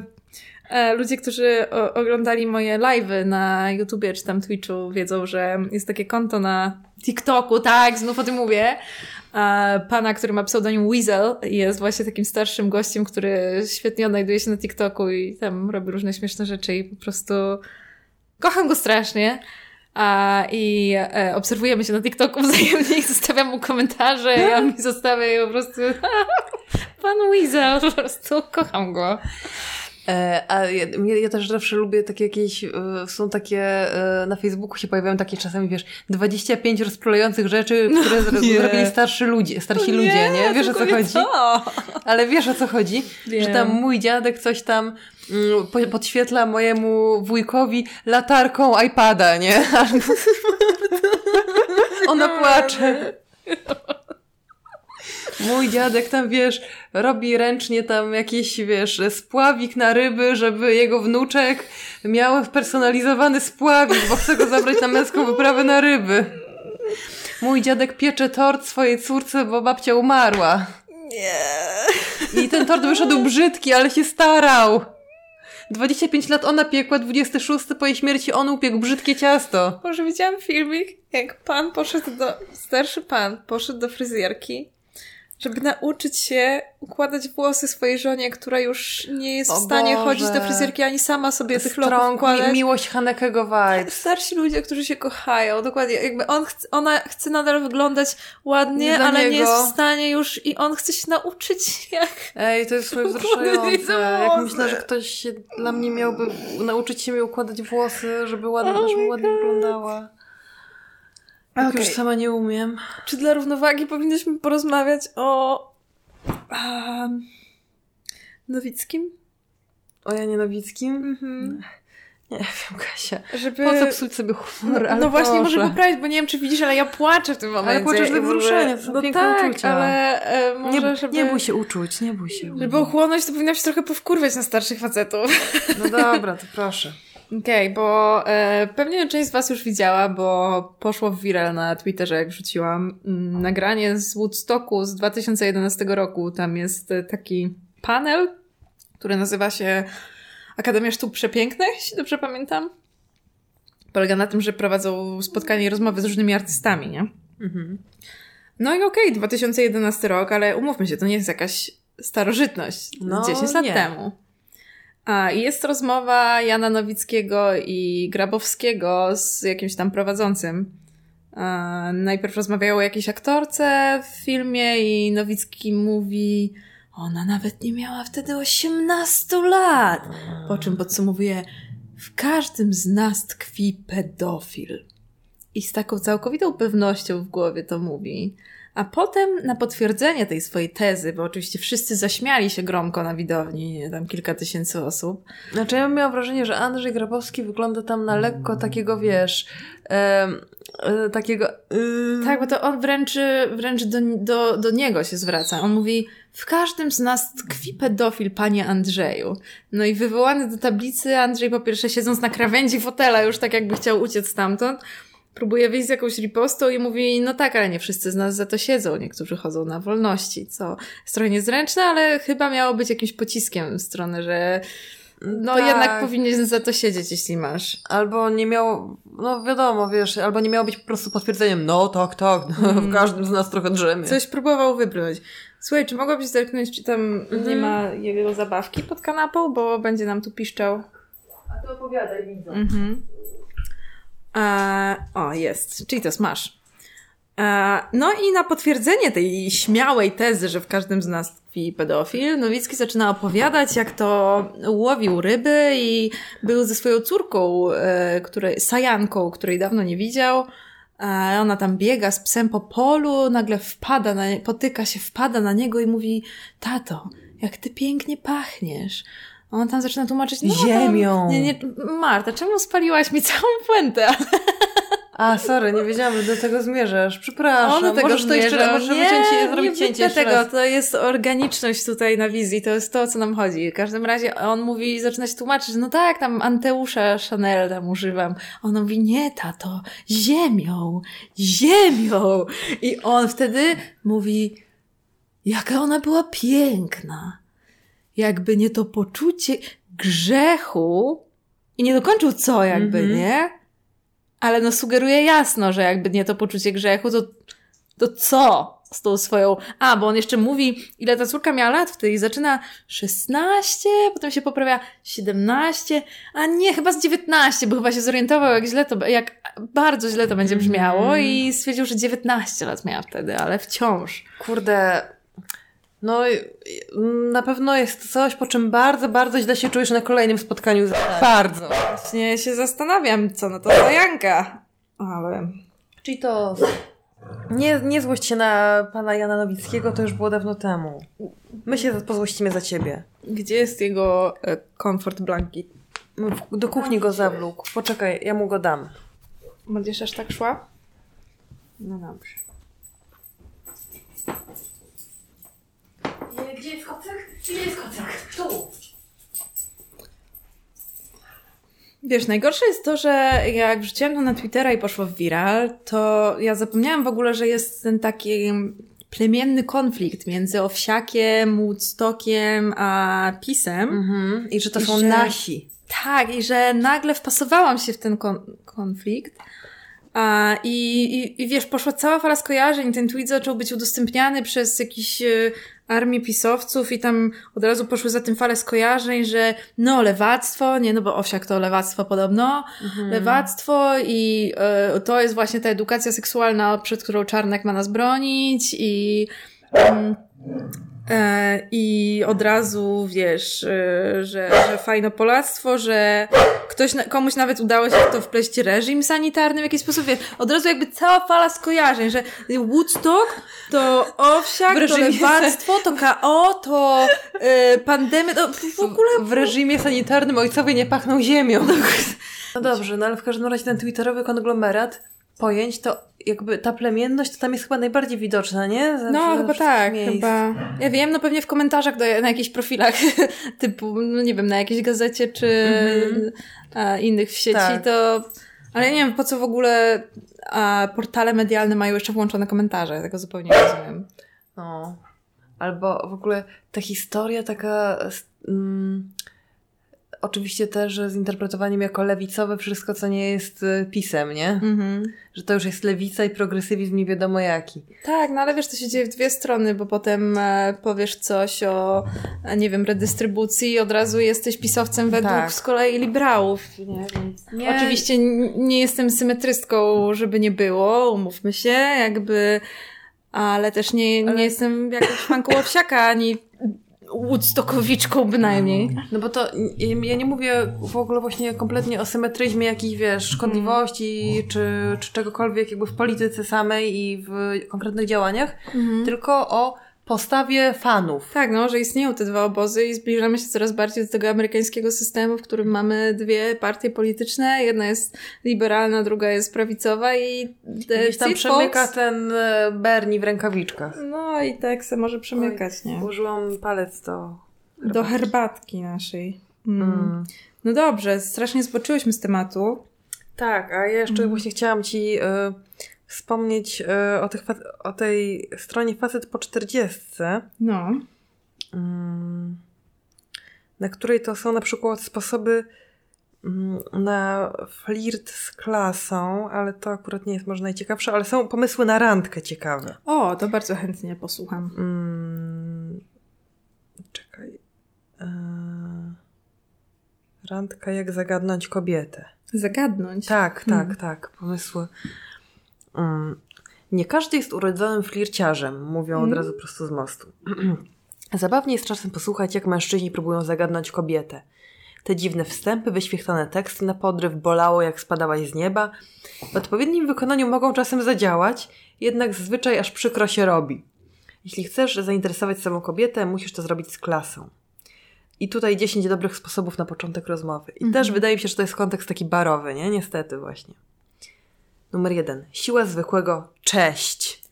Jest marna, od razu podpowiem. Nie powala, nie? Mm. Pamiętaj, że do atrakcyjnych kobiet bez przerwy ktoś zagaduje. Ona słyszała już każdy tekst.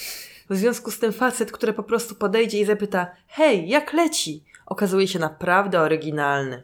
Wypróbuj, a przekonasz się, co mam na myśli. A Mhm. Nie wiem, czy oryginalny, ale po prostu, jeżeli ktoś podejdzie do mnie i zapyta, hej, cześć, co tam, to odpowiem z grzeczności. Jakby pytanie, co dalej, tak? To jest No, żadna porada. Zapytasz no. ją, co tam, no No i mówię spoko. tak. Jeżeli wyglądasz jak Adonis i roztaczasz za- zapach ziemi, to może zapytać się, a co, a, a co u ciebie? Ale niekoniecznie. No. Ale Pomijmy już y, jakby fakt układania strategii Mhm. e, Strategii jako podrywu. na, na relacje z, e, Może z my też potencjalnymi jesteśmy w partnerkami. uprzywilejowanej sytuacji, Tak. ponieważ należymy do e, płci, którą zwykle się... Która z defaultu ma nie zagadywać, Tak. tak? Ma być tą zagadywaną, Tak. a nie tak Ty możesz najwyżej poprosić o ogień. Jest dużo, jest in, trochę innych sposobów. Może już Ja poruszałyśmy. zawsze, ja zawsze stosowałam Bo ty- sposób na ogień. No bo ty palisz, że ja nie, więc u mnie to zawsze było trudniejsze po prostu. Marta, ty nie wiesz, z czym, z czym ja się musiałam zmagać, nie mogąc po prostu poprosić o ogień, ale...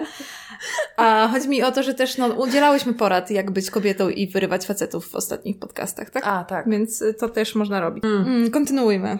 Porozma- e, na zdrowie. Jeśli jesteś w barze lub klubie, jednym z najłatwiejszych sposobów jest podniesienie szklanki i powiedzenie na zdrowie. Ale właśnie, ciągle jest to pytanie, co dalej? Mhm. Tak. Powiesz cześć, powiesz na zdrowie Tak, z, i... z, za baru gdzieś tam zrobisz jej na zdrowie, ona zrobi Ona- na zdrowie i co, podbije do ciebie? Nie, poczekasz, ty podejdziesz albo sobie pójdzie. Albo zrobi tak? Okej, jakby spodobał mi się ten chłopak, to bym podeszła po takim na zdrowie, bo to byłby sygnał. No ale znów, no y, może też nie jesteśmy, bo okej, wszystkie jesteśmy socjalizowane do tego, żeby być podrywane, a nie podrywać. Mhm. My jesteśmy wyjątkami, no bo my się jakby jesteśmy dość aktywne i podrywamy. Więc. Chociaż ja, czy ja wiem, czy ja tak, czy... Ja to raczej podrywam tak, wiesz... Mm, na zasadzie, tak jak mówił e, ten artysta podrywu samiec alfa, Mhm. to ja raczej podrywam na zasadzie właśnie odwzajemniania, nie, nie dawania więcej. To jest... e, Ty sytuacja taka podrywu. właśnie jesteś Marta manipulantka, no. Taka baba typowa, no co spowiem, co to zrobić dużo. Że ja to muszę czuć, że tam jest z drugiej strony też coś, żeby sama podrywać. Co, tak... Jak w tych poradach udzielałyśmy, co wszyscy ci pisali w komentarzach, że jesteś toksyczna, bo poradziłaś lasce, która się zastanawia, czy wyrwać nieśmiałego chłopaka, A, żeby poczekać. żeby go zgoustować. No, Marta może sobie na to pozwolić. Wszystkim nam innym śmiertelnikom pozostaje na zdrowie. Marta, Jakbyś ty mi zrobiła na zdrowie, to bym tam przybiegła jak dla kurażu. na skrzydłach po prostu Pegaza. Pegaza. Na zdrowie. Porozmawiajcie To o kimś... zobacz, jaki tu jest simp. Na zdrowie. Boże, jak on patrzy na ciebie. On... Porozmawiajcie o kimś lub o czymś z najbliższego otoczenia. Hmm. Gdziekolwiek jesteście, na pewno znajdziecie coś naprawdę nietypowego, o czym warto porozmawiać. Może to być, to chyba tutaj jest. Może to być ekstrawagancko ubrana osoba, ktoś, kto nieodpowiednio się zachowuje, utalentowany barman i tak dalej. Wykorzystaj to, żeby zacząć rozmowę. Na przykład, i teraz słuchaj, na przykład, na przykład jeśli zauważysz faceta w śmiesznych ciuchach, możesz powiedzieć coś w stylu O, widzę, że znalazłaś kandydata na męża. Oh my god. E, To nie, to jest obraźliwe trochę. To jest w sensie takie obraźliwe i dla niego, i dla innego. niej. Tak, to poszło za daleko, ale generalnie jestem za tym. Okej, powiem coś kontrowersyjnego. No. Uważam, że plotkowanie jest spoko. Że plotkowanie jest jedną z funkcji, które wykształciliśmy bardzo wcześnie jako społeczeństwo i ono ma swój cel i bardzo zbliża do siebie ludzi.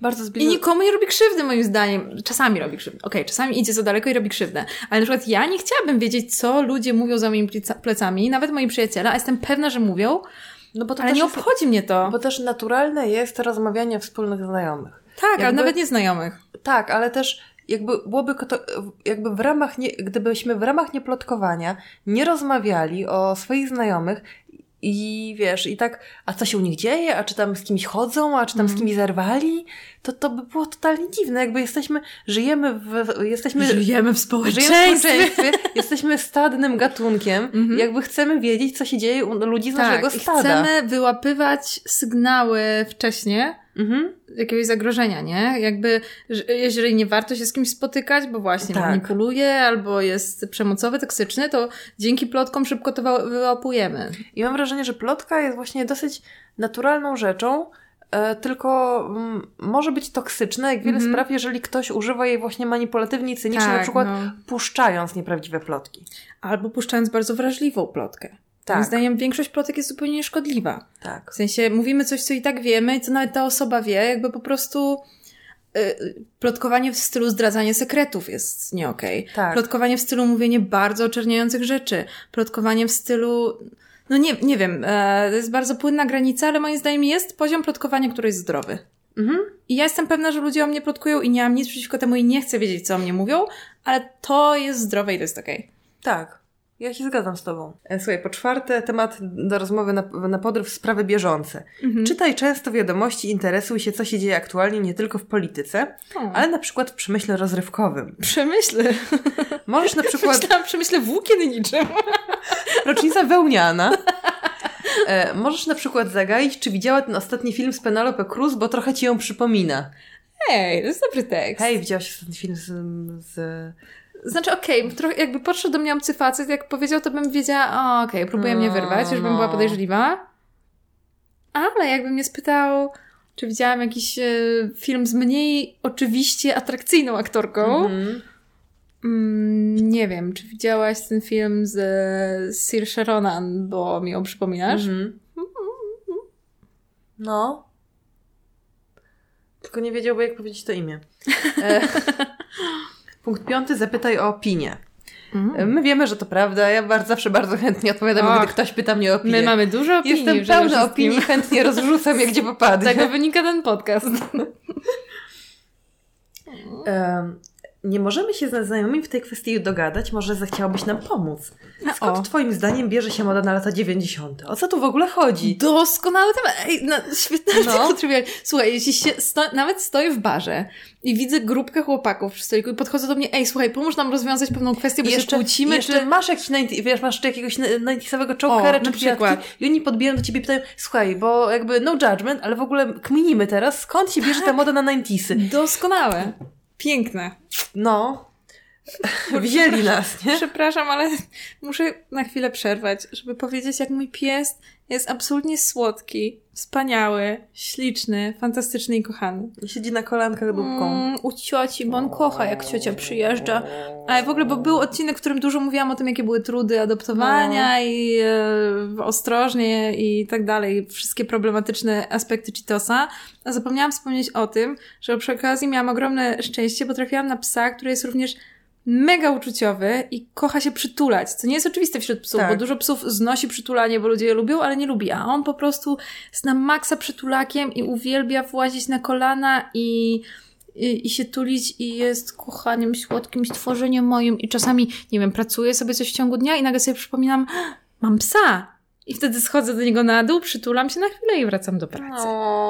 I tak jest kilka razy w ciągu dnia. Tak? No. Tak, Pysiu? Każdy chciałby żyć jak Cheetos. Żeby Kasia Babis kilka razy dziennie schodziła do niego po schodach na dół, przytulała i wracała. No nie wiem, nie wiem czy każdy. Właśnie, będziemy musiały kiedyś zrobić segment, w którym e, e, omawiamy wszystkie memy na twój temat, które powstają w, No, na no. społeczności chlebtuby. I E, nie wiem, czy to nie idzie za daleko, słuchaj już to. Dobrze, więc nie będziemy podjudzać ludzi. Ja chciałam tylko zaznaczyć, że jest ogromna społeczność simpująca Martynowek. Musimy to z- zacknowledgemo- acknowledgementować. I, przestać z wtrącaniem ang- anglojęzycznych nazw. Dobra, numer 6. Pomyśl o zabawnych, ciekawych historyjkach. Właśnie zdarzyło mi się coś niesamowicie dziwnego, nie uwierzysz. Potem opowiadasz. Mm, Nie wiem, nie chcę- Przypadkowa no. osoba podbija i mówi, że okej, ale kim jesteś? Słuchaj, punkt siódmy jest ciekawy. Zagraj w grę. Istnieje mnóstwo zabawnych, krótkich gier, w które możesz zagrać i które sprawią, że nowo poznana kobieta chętnie z tobą porozmawia. E, Jeśli siedzisz w restauracji i zauważysz kobietę przy innym stoliku, możesz rozpocząć grę w kółko i krzyżyk na serwetce i poprosić kelnera, żeby dostarczył ją do jej stolika. Możesz przedstawić się jej później, kiedy ją pokonasz, by ją pocieszyć w związku z porażką. Kiedy ją porażką. pokonasz, bo oczywiście Trzeba jej dać wygrać. To głupi on jest, że on nie wie, że trzeba dać wygrać? Ale dlaczego, skąd to założenie, że ją pokona? Ale, ale okej, to jest kontrowersyjne. Co myślisz o takim sposobie? Ja uważam, nie wiem, ja jakbym siedziała sama i by kelner mi przyniósł, kelner jeszcze, wiesz, żebym nie wiedziała Mhm. od kogo, przyniósł mi karteczkę, to bym zakreśliła tam to kółko. Poza tym ja jestem bardzo dobra w kółko i krzyżyk. okej, okej. A jakby ci sudoku podesłał na szybko Jakby rozpisać. sza- szachy podesłał, to bym nie grała. No, no. E, ale w każdym razie odesłała, żeby, choćby żeby zobaczyć, do kogo odniesie.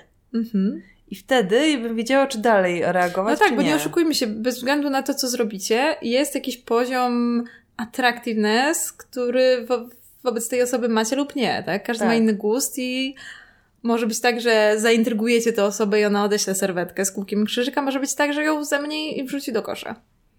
Może być też tak, że jest to po prostu zajęta osoba, dlatego poznawanie się w barach jest bez sensu. No. No chociaż wiesz, no jakby, no... Dobra. Zresztą widziałaś kiedyś jakąś laskę samą w barze?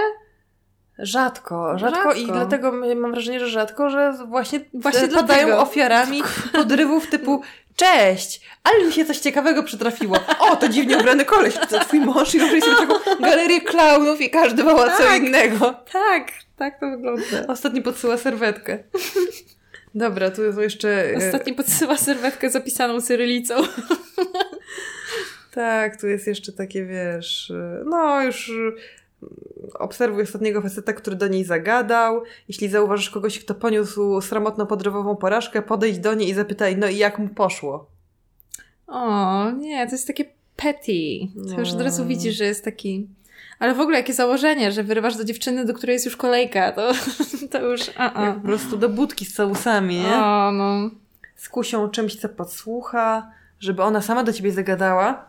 Na przykład, niech to będzie ciekawe lub prowokujące, coś, co może jej również dotyczyć, coś w rodzaju. W sumie to uważam, że wszystkie brunetki to mają, jeśli jest brunetką. Jeśli dotrze to do jej uszu, na pewno zechce dowiedzieć się więcej. Co takiego mają wszystkie brunetki? Zapyta. No okej, ale potem musisz wymyślić to, Co mają wszystkie brunetki? I to jest ten haczyk. I co powiesz? Klasę? Tak jak ty? Mm, okej. Dużo inicjatywy? Nie, nie, to, to, e, szminkę, której używała Armena w arcypierścieni. Jakby ktoś do mnie tak zagadał i miałabym też minkę, to powiedziałabym bro. Dlatego dziewczyny lepiej wyrywają, no co No. Ja tam nie wiem. Co ja uważam, że wszyscy dobrze. to nie ma, nie ma poziomu Nie ma, że dobrze płci. albo że niedobrze. Nie, to mężczyzna umie dobrze poderwać i dziewczyna umie dobrze poderwać. Gdybym miała powiedzieć, co w życiu cenię najbardziej, powiedziałabym ludzi. Ludzi, No. którzy podali mi pomocną dłoń, kiedy... Okej. Um, No. Citos, powiedz nam, czy to już jest pora na nasz segment? Wydaje mi się, że tak. Mhm. Na nasz segment, który nazywa się... Powiedz siostrom. A wiesz, że to już będziesz miała jingle, nie? Jutro No ja czekam, dżingiel. czekam. Jutro będzie jingle? Jutro będzie dżingiel. Proszę Państwa, jutro będzie... Czy to znaczy, że w tym odcinku... Tak, w tym odcinku Oh my mo- możesz God! wyciąć ten kawałek po prostu i wstawić jingle jak Dokładnie, latuje. będzie Dobrze. Więc ja dla nas przygotowałam, przejrzałam listy najnowsze i przygotowałam ich trochę. Mm, Mam nadzieję, że nie masz nic przeciwko, że zrobiłam wstępną No selekcję. nie, jestem wręcz bardzo szczęśliwa. A, świetnie.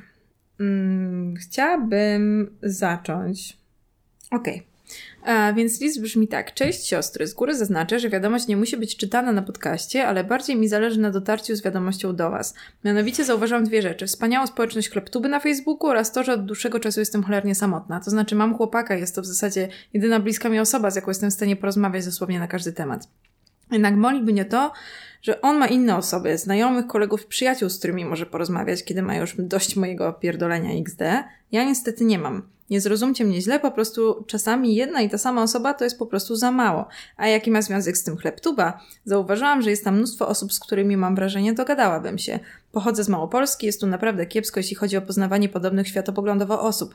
Fajnie byłoby zorganizować coś, co pozwoliłoby na łatwiejsze poznawanie ludzi z grupy. Może Discord, może coś podobnego, a może meetingi. Bardzo pokładam w tym nadzieję, ściskam i pozdrawiam. Jest Discord! No dokładnie, już wiesz dlaczego wybrałam ten Tak. list. I jest w opisie grupy Chleptuba link do Discorda, jeżeli nie wiem, wygasł czy coś, to po prostu zapytaj w poście. Jest Discord, jest tam wspaniała społeczność, którą kocham, która jest bardzo zintegrowana i mają nawet konkretne działy dla różnych miast, żeby się umawiać na meetingi i spotkania na żywo. Więc jeżeli faktycznie podoba Ci się to towarzystwo, to uderzaj śmiało na Discord Chleptuby i e, poznawaj ludzi. Przy okazji e, były prośby o to, żeby więcej było kotków w podcaście, bo jest dużo Cheetosa, no więc Krowa postanowił do nas dołączyć. Gdzie witamy.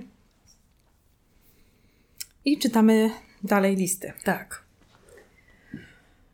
Mm, Mm, Powiedz siostro, a szczególnie Marto. Od trzech lat jestem na biochemii, jednak od początku mam przeczucie, że to nie do końca moje miejsce. Interesują mnie nauki społeczne, od dwóch lat staram się sporo czytać, około 70 książek na rok, od Wow. kryminałów, literaturę piękną, reportaże czy książki popularno-naukowe. Mam jednak kilka małych problemów przy próbie czytania to Karczuk czy innych noblistów, prócz Markeza, jaką uwielbiam. Zalewam się łzami, bo nic nie rozumiem. Miewam też problemy ze zrozumieniem poezji lub lektur pokroju sklepów cynamonowych. Czy to stawia mnie na przegranej pozycji i powinnam sobie odpuścić? Czy brakuje mi jakiegoś zmysłu czytelniczego, jakiejś większej wrażliwości itp.? Czy zrozumienie takich tekstów przychodzi z czasem? Macie może radę, jak przygotować się do czytania ambitniejszych książek? Bardzo Ja- dobre pytanie. Dobre pytanie, ale ja nie mam takich rad i mam wrażenie, że w ogóle jakby... Ja też, ja miałam w ogóle w liceum tak, że rzeczywiście też szłam kluczem tych nobli, nie? Że Tak? szłam totalnie kluczem tych nobli literackich. Spra- patrzyłam, kto dostawał, czytałam jakieś te najnowsze, Ja w liceum szła, szłam kluczem polskich pisarzy fantazy. Ale moim zdaniem no to jakby spoko, nie? Ale to jakby wiadomo, że kurde, no nie każdy do ciebie trafi i to jest naturalne kompletnie. Może kiedyś na jakimś etapie życia trafi e, bardziej, a może w ogóle nigdy nie trafi, bo to nie jest po prostu dla ciebie. I, i w ogóle ja bym się tym totalnie nie przejmowała, bo, bo bo to naprawdę nie jest tak, że trzeba jakby każdą e, literaturę, każdego pisarza uznanego w świecie za dobrego, dobrą, trzeba po prostu czytać z przyjemnością i się upajać pięknem literatury. Wcale nie trzeba. Jakby czytaj to, co ci pasuje i to, na co masz ochotę, total. Żadnej presji. Mhm. Takie jest moje zdanie. Czyli uważasz, że jakby dobór lektur też dla samorozwoju czy jakiejś edukacji nie ma znaczenia? No uważam... Pewne ma. Ma, ale też nie ma sensu się zmuszać. W sensie, wiesz, na przykład widzisz, no yy, pisze tutaj osoba, że, yy, że czyta Markeza z przyjemnością i go uwielbia, in, yy, jacyś inni nobliści, których czytała i nie wchodzą, no to może właśnie yy, nie zmuszać się do Tokarczuk, tylko zobaczyć sobie inne, inną literaturę iberoamerykańską, nie? żeby sobie zobaczyć jakieś, wiesz, e, tam Cortazary, Vergasy, Liosy i tak dalej. To może to jest jakiś na przykład trop, nie? Bardzo cenna rada ze strony Marty Nowak. Dziękujemy Ci. Bardzo proszę. Nie pamiętam, w którym liście, nie wiem, czy do tego dojdziemy, ale chciałam tylko wspomnieć, że ktoś sugerował, żeby był taki segment na koniec, w którym po prostu Marta wymienia Mówi mądre nazwiska. nazwiska. E, Przejdziemy do tego jeszcze. E, Kolejny list. Drogie siostry, jest, jestem wysoką, 180 cm, 20-letnią dziewczyną o chudej sylwetce, bez wyraźnie zarysowanych kształtów. Małe piersi, nieduży tyłek, kościste biodra i ramiona. Przez co mam wrażenie, wyglądam dosyć patykowato. Nigdy nie chodziłam na obcasach, bo od wszystkich, od do zażygania słyszę komentarze odnośnie mojego wysokiego wzrostu. Moja mama nigdy nie zgadzała się na wysokie buty, gdy była młodsza, żebym nie wyglądała jak tyczka. W gimnazjum z kolei doświadczyłam przeokropnego bullyingu, między innymi ze względu na swoją figurę. Mimo wszystko bardzo podobają mi się obcasy, ale zabieram się do ich jak pies do jeża. Jakoś psychicznie nie potrafię się przemóc. Jakieś rady, jak nie przejmować się opinią publiczną i czuć się lepiej we własnym ciele? Przesyłam przytulasy i bób w nosek dla Cheetosa. Cheetos bób. Śpi, śpi. Bób, bób. Tak, porady. Marta, ty zawsze byłaś wysoką dziewczyną. Jesteś chyba trochę wyższa ode mnie, Tak, nie? ja mam 1,75 m. Tak, to ja mam 1,70 m faktycznie. No, ale ja nosiłam obcasy bez problemu jakiegoś i nie czułam presji społecznej z tym związanej. Może to właśnie nie jest jakby aż tak presja społeczeństwa, chociaż 5 cm to już jest jakby 1,80 różnica, m, tak. a 1,75 m to jest już sporo u dziewczyny, mam wrażenie. E, Że, tylko to jest, wiesz, to wdrukowanie jakieś rodzinne, nie? Że, że mama mówiła, Tak. że ty jak tyczka będziesz wyglądać Też tak widziałam dalej. te wspomnienia o mamie, się tutaj wyróżnia i totalnie się utożsamiam, bo to, co mama mówi, zawsze się gdzieś tam wryje podświadomie. Mama najlepiej wie, wie, jak tam gdzie zapuścić, Słuchaj, nie? No. zdjęłam ten aparat, mówiłyśmy o tym ostatnio. A, wspaniale, szczęśliwa, piękne, proste zęby, okej, druty do końca życia z tyłu zębów, ale to wytrzymam. Obiad z moją mamą, mama nagle mówi, nie masz jakoś za bardzo do przodu w tej górnej szczęki? A ja tak, super mamo, dzięki, jakby co z tym teraz zrobię twoim zdaniem? Powiedz mi, co wnosi ta informacja w moje Cofnę życie? ją? Jakby tak, pójdę teraz do ortodontu i powiem, proszę mi cofnąć górną szczękę, bo moja mama uważa, że jest za bardzo do przodu? jakby wydałam mnóstwo pieniędzy, spędziłam dwa lata w aparacie, nacierpiałam się. Dziękuję, że mi zwróciłaś na to uwagę. Nie wiedziałabym bez ciebie. No. No więc mamy, tak? Oj tak, wiesz, Mhm. No nie wiem, no zawsze można po prostu spróbować, jak się czujesz w mniejszych obcasach na początek, nie? Nie w, nie w szpilkach. Mhm. Jeżeli jesteś, e, uwaga, Mhm. jeżeli jesteś wysoka i, i, i szczupła i właśnie masz takie, jak piszesz, e, chłopięce kształty, to jesteś jakby też, wiesz, konwencjonalnie modelkowo atrakcyjna, Mhm. więc możesz sobie pozwolić na to jakby i być właśnie konwencjonalnie atrakcyjną w totalnie każdym modelu ciuchów i butów. Więc możesz sobie eksperymentować z różnymi wysokościami obcasów. Co ja bym powiedziała, że pomaga na takie myślenie o sobie, że właśnie nie, nie wolno mi, nie wpasuję się, nie, nie będę atrakcyjna, to jest na przykład, mm, nie wiem, zaangażowanie się w e, queerowe społeczności. Co jakby moim zdaniem zupełnie zmienia percepcję na piękno. Mhm. A i właśnie, czy odwiedzanie drag show, które daje w ogóle jakąś perspektywę na performance kobiecości, czy e, no, przebywanie wśród nieheteronormatywnych osób, które doceniają bardziej jakby różne rodzaje piękna i dostrzegają je w sposób, Uwaga, bo który... krowa wyłączy zaraz. Krowa, nie chodź No. po klawiaturze, błagam. E, na pewno e, też, e, nie wiem, wytrenowanie sobie algorytmów Pinteresta czy TikToka, tak żeby wyświetlały ci osoby o twoim typie sylwetki, ubierające się tak jak lubisz, wyglądające zajebiście. I ogółem tak, e, obserwowanie ludzi, który, którzy wyglądają zajebiście, a przy okazji mają ten sam typ sylwetki i noszą obcasy, może pomóc. No, także jakby noś co, serio, kup sobie takie buty, jakie byś chciała i spróbuj się w nich przejść, po prostu. Tak, właśnie, może. spróbuj wyjść. Zobaczysz, Spróbuj. ile komplementów dostaniesz i... A jak nie chcesz wychodzić na razie i się rzucać na głęboką To wodę, pochodź sobie w nich po domu. pochodź po domu, Zwła- zwłaszcza, że one będą niewygodne. zrób zdjęcie i wrzuć na Discorda kleptuby. O! Mamy tam taki kącik, w którym dzielimy się selfiakami i wszyscy są mega supportive i zawsze powiedzą coś, co jednocześnie jest bardzo trafne i bardzo miłe, więc polecam. A, powiedz mi Marta, czy czytać pytanie na temat partii razem, czy nie? Czytać można, pytanie, czy odpowiemy. No. Zależy, jakie ono jest. Drogie siostro, od jakiegoś czasu rozważam wstęp, wstąpienie do partii razem. Chciałabym zaangażować się politycznie, ale zdaję sobie sprawę, że może to być wyczerpujące psychicznie. Czasem już samo śledzenie polskiej polity- polityki takie dla mnie jest. Zastanawiam się również, czy jestem lewaczką w wystarczającym stopniu. Niedawno dostałam pracę w marketingu w międzynarodowej korporacji i naprawdę czuję się w niej spełniona. To praca kreatywna, a na dodatek jest odpowiedzialna za większość akcji CSR-owych proekologicznych. Czy moja praca nie sprawi, że będę trochę postrzegana jak oszustka przez innych członków?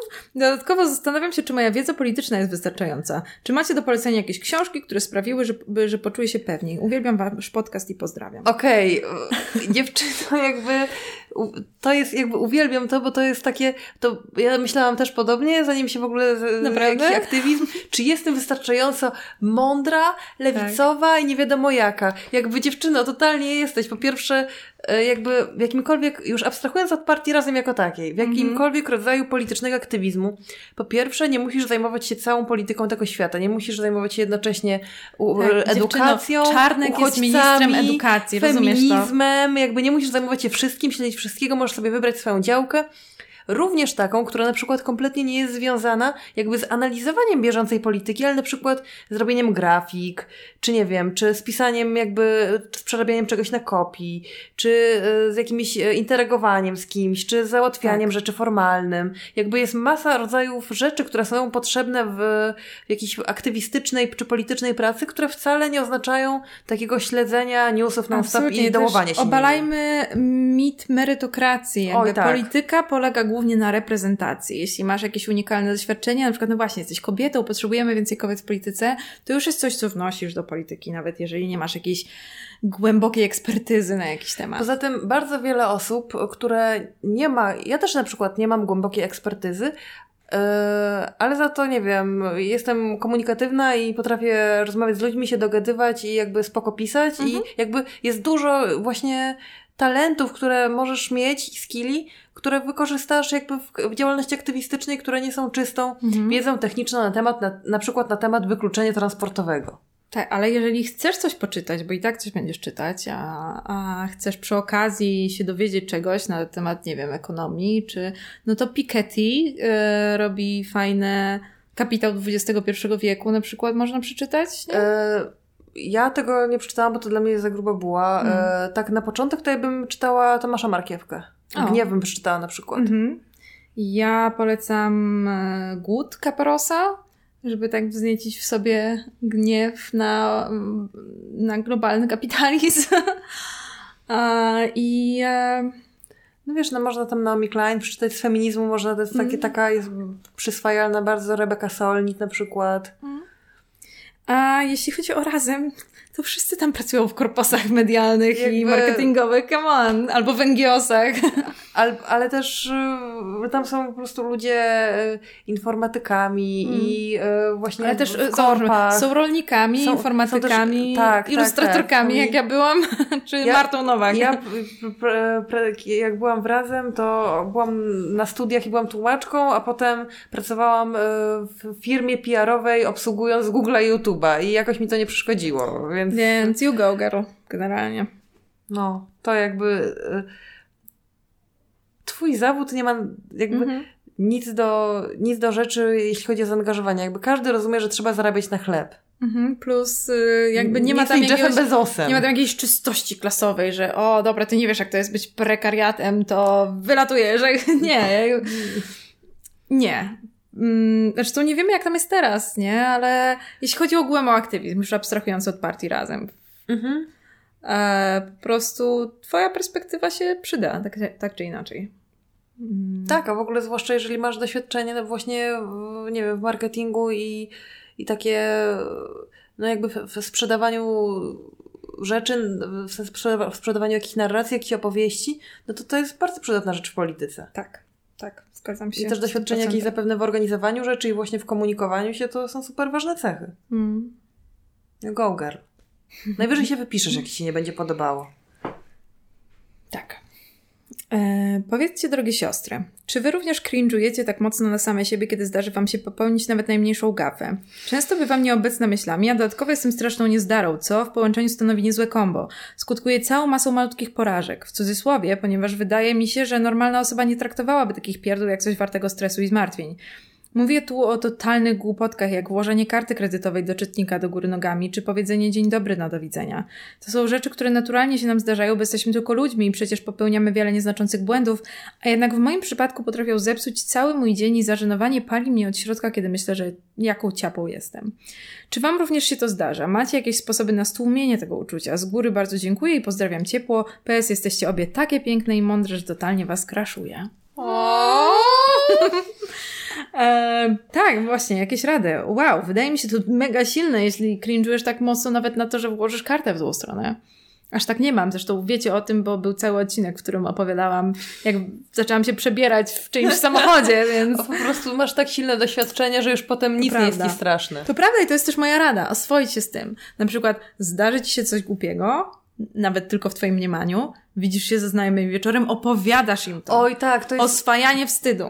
To jest właśnie, jak zdarzy mi się coś naprawdę głupiego, właśnie, no nawet e, dużo, dużo bardziej głupiego niż te karty, jakieś na przykład coś palne jakiegoś, nie wiem, przy, nie wiem, przy szefowej, albo coś, coś zrobię jakiegoś takiego, że nie wiem, że, że no, no w każdym razie bardziej takie, że się wstydzę tego, to mówię, je, to od razu po prostu wchodzę na dwa grupowe czaty i, i, i piszę, Jezu, w ogóle, ej ludzie, co zrobiłam? A jeżeli akurat nie czujesz się komfortowo z opowiadaniem o tym ludziom, to wy, moja sztuczka. Wyobraź sobie, że jesteś bohaterką sitcomu.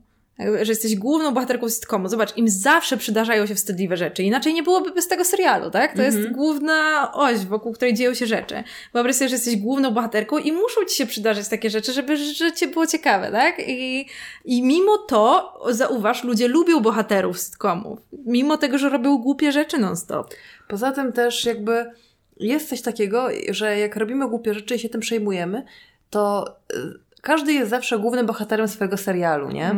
I ludzie, którzy są świadkami twojego serialu, który, dla których jesteś bohaterką epizodyczną, na przykład e, pani w sklepie, w którym źle włożyłaś kartę, ona ma dziennie kilkuset klientów, część z nich źle wkłada kartę, jakby w jej pamięci e, nie zachowujesz się po prostu na trzy sekundy potem, jak opuszczasz sklep.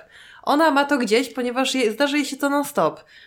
I dlatego nie warto się tym przejmować, ponieważ jedyną osobą, która się przejmuje, jesteś ty. Jakby inni ludzie mają naprawdę dosyć e, wyjebane na... Inni ludzie myślą o swoich głupich tak, rzeczach non-stop. tak, bo, bo zajmują się wtedy myśleniem o swoich głupich pomyłkach i głupich fopa. Więc nie, nie zważają na twoje. To jest nasza rada. Ach, te myśli przeróżne, Myśli refleksje przeróżne. zdobyte, wykute po prostu w granicie przez tyle lat życia i self-cringe'u. Em, hej siostry, mam sobie dwa wilki. Jeden wilk chce, żebym była zawsze piękna, wyprostowana, świetnie ubrana i prezentująca olśniewającą wersję mnie. Drugi wilk każe mi nie myć włosów przez tydzień, ubierać się w stare, poplamione ciuchy i być generalnie obrzydliwą. Ten drugi wilk do Ciekawe. niedawna był w depresji i czasem A. udawało mi się go zwalczyć. Teraz coraz częściej chodzę nieumyta i nieogarnięta, bo mam e, szefa zboczeńca, który molestuje. Okej. Fuck. That took a dark turn. No. Myślałam, że jak będę najbardziej obrzydliwą wersją siebie, to się ode mnie odczepi, ale tak nie jest. Ciągle mnie dotyka i mówi obrzydliwe rzeczy. Dziewczyno, idź na policję.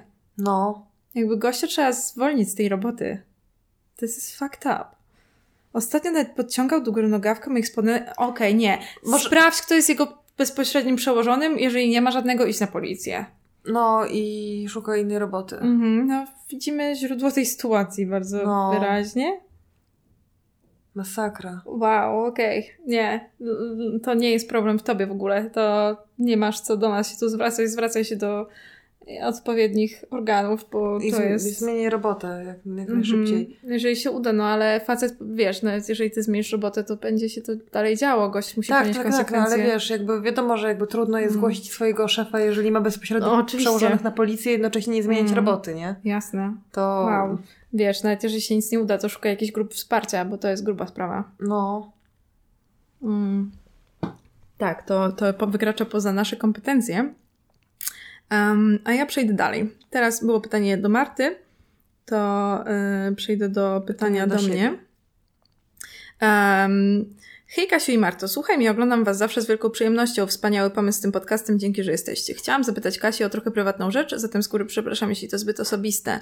Również robię jako graficzka, ilustratorka, animatorka. Kasiu, śledzę Cię od dawna i mocno podziwiam Twoją działalność. Jak udało Ci się wygrać z impostor syndrom i z generalnym stresem związanym z byciem osobą publiczną, jak mogę, jeśli mogę to tak nazwać? Przyznam, że chciałabym rysować i poruszam czasem trudniejsze tematy, ale lęk przed nawałnicą hejtu póki co skutecznie mnie powstrzymuje. Na terapię chodzę, jestem grubo lepiej, ale nadal zastanawia mnie, jak tobie się to udaje, jak się czujesz robiąc to na co dzień. Again, przepraszam, jeśli to zbyt osobiste, pozdrawiam was serdecznie. Um, okay, jeśli chodzi o hejt, a to e, ciężko mi jest coś poradzić, bo jak często mówię, mam wrażenie, że trochę wpadłam w dzieciństwie do kociołka z hejtem i cringe'em i po prostu jestem bardzo odporna. A może to kwestia tego, że dorastałam ze starszym bratem, z którym ciągle prowadziliśmy psychologiczną wojnę i jakby doprowadziłam do perfekcji um, ignorowanie jego przytyków z jednoczesnym doprowadzaniem go do szewskiej pasji tym, że go ignoruję. Chodzi o to, że mam wyjątkową odporność osobistą na coś takiego, plus 10 lat doświadczenia w byciu w internecie osobą i przyjmowaniu hejtu na siebie. Więc to jest kwestia praktyki i też osobistych jakby właściwości. Więc yy, na pewno nie jest to łatwe, ale są też właśnie grupy twórców na y, w social mediach, które pomagają w takich sytuacjach, kiedy spływa na ciebie hejt, zawsze masz, wiesz, gdzie się zwrócić do innych rysowników, innych e, komiksiarzy, innych, e, no nie wiem, właśnie zaangażowanych osób. Mm, to może trochę pomagać. A jeśli chodzi o impostor syndrom, to oczywiście nadal go mam. I. A... Jak każdy na tym świecie. Tak, i, i, i ciężko tego uniknąć. To, czego ja zawsze stosuję, to, że mówiłam sobie bardzo wcześnie, że na im głębszą wodę się rzucisz, tym lepiej. To znaczy, no, podjęłam się paru wyzwań, które okazało się, że mnie przerosły, ale i tak coś z nich wyniosłam, tak jak, nie wiem, projekt Tequila, czy no, wyszło kilka rzeczy w moim życiu, które były bardzo dobre dla mojej kariery, wyszło z kompletnych porażek. No, moja pierwsza książka dla dzieci wyszła dlatego, że wysłałam ją na konkurs, na którym absolutnie nic nie wygrałam i Mimo tego miałam gotowy materiał do wysyłania do wydawnictw, więc zaczęłam wysyłać i wydałam te książki i dostałam nominację nawet do Warszawskiej Nagrody Literackiej, więc mm, e, tak, rzucać się na głęboką wodę i z każdą porażką myśleć sobie, hmm, ona mi się do czegoś przyda. Wiem, że to brzmi jak coacho pierdololo jakiegoś e, typa, który chce was wciągnąć nie, w piramidę finansową. Nie, Kasia, nie. Ale um, gdzie tam? Ale jeśli chodzi o rysowanie, tak jest. Zmuszaj się do robienia rzeczy, wysyłaj rzeczy, które ci się nie podobają, e, kończ projekty, o których uważasz, że są beznadziejne. Um, tak, nawet jeśli będziesz się kiedyś za nie wstydzić, to mimo wszystko będziesz wiedzieć, jak dużo ci dały, tak jak ja. Ja tak mam za każdym razem, jak napiszę coś, co nie jest, wiesz, takim moim typowym na przykład tekstem do Asha, nie? Tylko, mhm. że, że tak, okej, okay, przeczytam to i to wysyłam i myślę, Jezu, Jak dobra. z twoim pierwszym dramatem Tak, przecież. no z nim tak miałam dokładnie, że, mhm. że napisałam i Jezu, kurwa, nie, no to w ogóle, ale dobra, już napisałam, to wyślę, nie? No i tak, no to wychodzi trzeba, na dobre. Trzeba, e, bo jeżeli bym śmiała pokazywać ludziom tylko to, co sama uważasz za świetne, to, to byś cyzelowała tak długo, że nigdy w życiu mm -hmm. byś mhm. po prostu nic nie wysłała. A nasze credo, które nie wiem, czy już wspominałyśmy kiedyś na podcaście, jest takie, że każda stworzona rzecz, nawet słaba, jest tysiąc razy lepsza od najlepszej rzeczy, która nigdy nie powstała. A drugie nasze credo to oczywiście kurestwo, kłamstwo i kradzież. Zawsze, na zawsze. Um, Okej. Okay. Mm, teraz od chłopaka list. Drogie siostry, piszę do Was w, w, sprawie, którą zaraz y, omówię, bo jakoś prościej o takich rzeczach rozmówić mi się z kobietami. Nie wiem, z czego to wynika, tak po prostu mam. Sam jestem heterochłopakiem, nie jestem pełnoletni. Na co dzień jestem dość otwarty, towarzyski nie mam problemu z nawiązywaniem relacji z ludźmi oraz zwykłymi rozmowami, ale do czasu. Ze względu na spory kompleks w sferze intymnej mam bardzo duży problem i swoistą blokadę w nawiązywaniu relacji romantycznych z dziewczynami. Mam wrażenie, że blokuje mnie nie tylko kompleks, a nieśmiałość, w tej sferze rozmów o bardziej romantycznym zabarwieniu. Po prostu ciężko mi przejść do myśli, od myśli do czynów, mimo że w pewien sposób potrafię rozpoznać próby podrywu stosowane przez osoby z mojego środowiska, które są żałosne i słabe, sam jednak nie potrafię się nawet na takie zdobyć.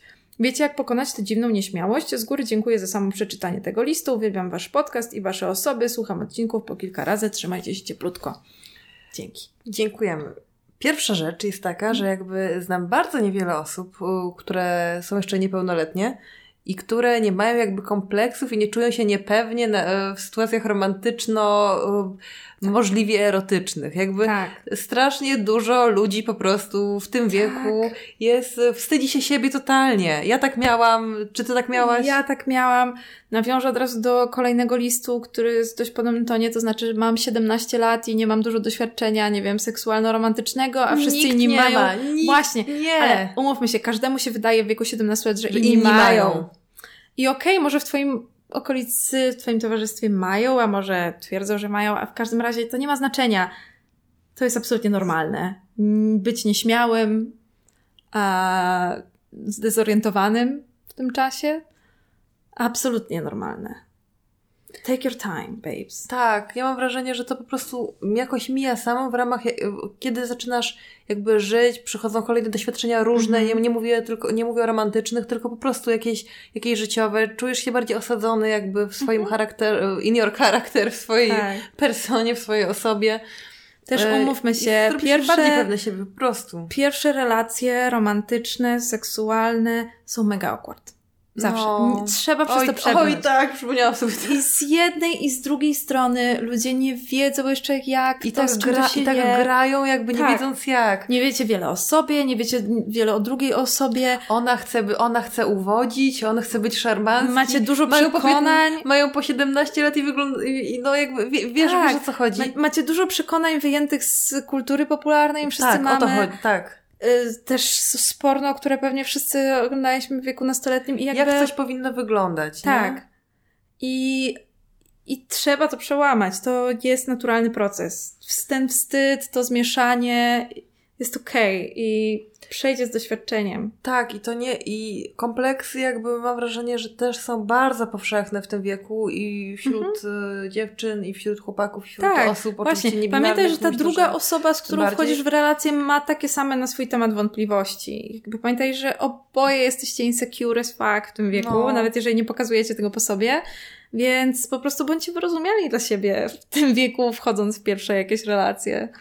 A te, I też pamiętajmy, że to nie jest tak, że jakby w, w wieku 17 lat to musisz mieć jakieś nie wiadomo jakie doświadczenia, bo jakby też wiek jakiejkolwiek inicjacji przesuwa się do góry e, i, to jest kompletnie naturalne i, te, jakby nikt nie, nie jest kasanową jak ma 17 lat, naprawdę. Mhm. I nikt nie oczekuje tego od innych siedemnastolatków. Tak. Jakby jedyne oczekiwania są takie okej, przetrwajmy to jakoś razem. Nie wiem, ja to tak pamiętam. Jakby.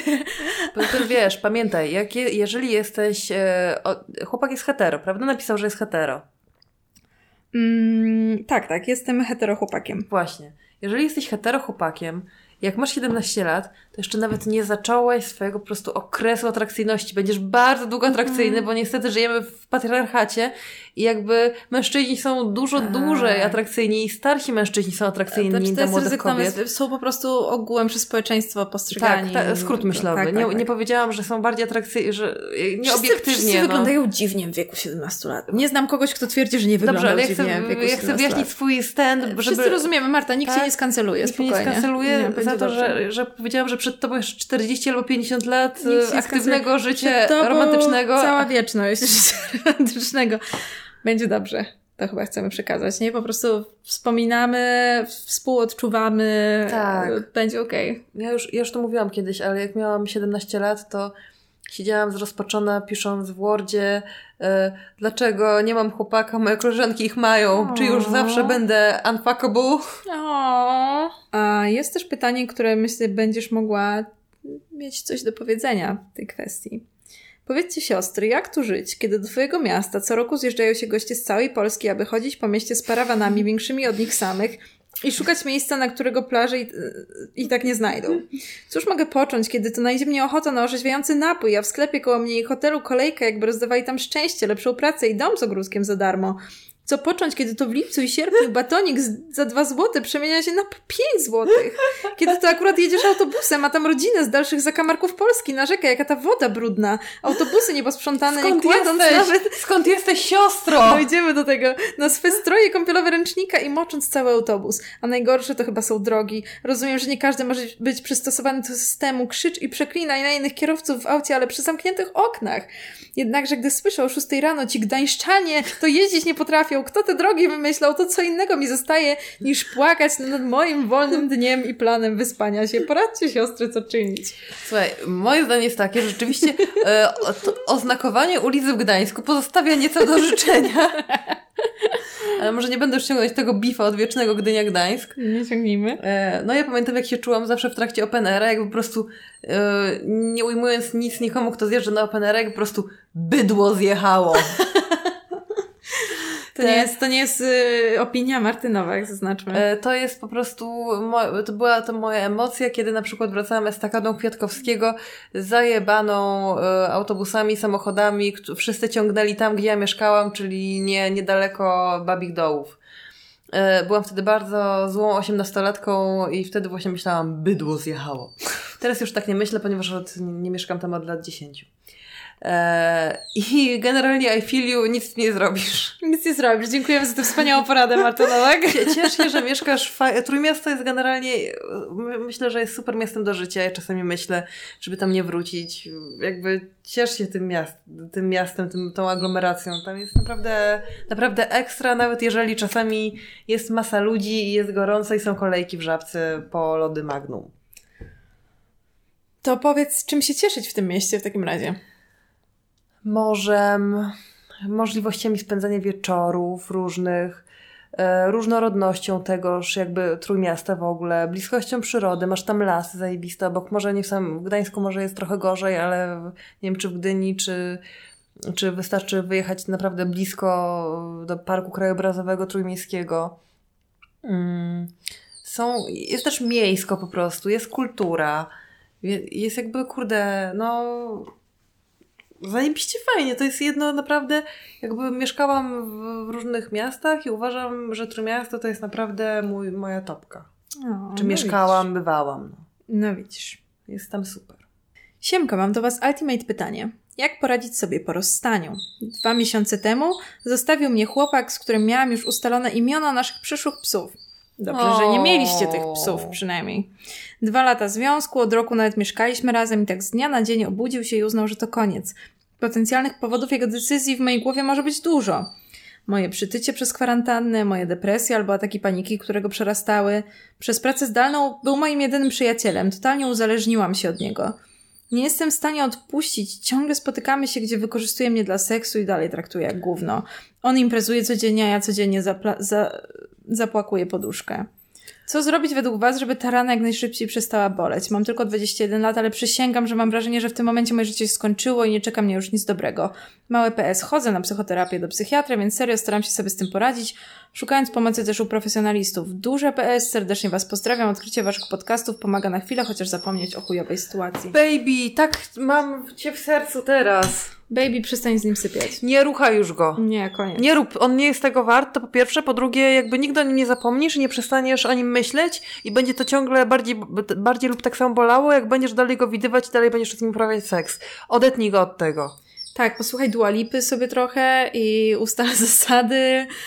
Ja, pierwsza zasada jest taka, nie sypiasz z nim już. Nie, możesz też, ja na przykład miałam tak, że czasami odcinałam po prostu Mhm. po, po Odetnij, jakimś- tak. Za, Za, nawet nie bloko, blo, nie wycisz, ale blo, nie, wy, no, wycisz ale czy blokuj, czy cokolwiek. Jak wycisz chcesz, social go, media, nie odbieraj, nie gadaj. możesz mu to, jeżeli nie chce czuć się, nie wiem, nie okej, chociaż to on jest nie okej, Mhm. to możesz mu powiedzieć, hej, nie chcę, nie chcę mieć z tobą kontaktu i wtedy to zrób, nie musisz go ghostować tak, żeby kompletnie nie wiedział, możesz mu to powiedzieć, że Tak. koniec, że generalnie nie odzywaj się do mnie i go wtedy poblokować, ale naprawdę zrób to, bo inaczej to będzie się ciągnąć i paprać ta rana. Czas skupić się na tobie. Jesteś No. pełną osobą, bez niego. Pomyśl o, nie wiem, pasjach, o których może zapomniałaś w trakcie związku, pomyśl o dawnych przyjaciołach, a z Poznaj nowych na Chlebtubie i na Discordzie. Tak, poznaj nowych ludzi, yy, jakby podejmij hobby, które porzuciłaś w trakcie tego związku, nie wiem, zrób jakiś glow up, pójdź do fryzjera, albo z, z, zobacz tutorial jakiegoś nowego make-upu na YouTubie, albo cokolwiek, cokolwiek, co sprawi, że skupisz się na sobie. Albo wymyśl sobie jakiegoś questa, wiesz, jakieś zadanie, żeby nie sobie wiem, coś... zacznij pisać poro- książkę. Tak, zacznij pisać książkę, zacznij, wiesz, za, zacznij, no cokolwiek jakby, Jesteś wiesz, wspaniałą, codzie- pełną osobą. robić coś codziennie, jakieś, wiesz, małe rytuały, rytuały sobie znajdź jakby nic nie, Kręcie w jogę. Kręci- Mm. Jo, w ogóle yoga, yoga zajebista, Mhm. nie? Jakby i na, i na, na ciało, i na, i na umysł. Mhm. E, ale też, e, czyli teraz zabrzmiałam bardzo jak biała dziewczyna. A, Marta, E, jesteśmy białe, nie możemy się tego Jestem wyprzeć. biała jak śnieg. Jak kiedyś spróbujemy zatańczyć na tym podcaście, to wszyscy się o tym przekonacie. Że jestem bardzo białe.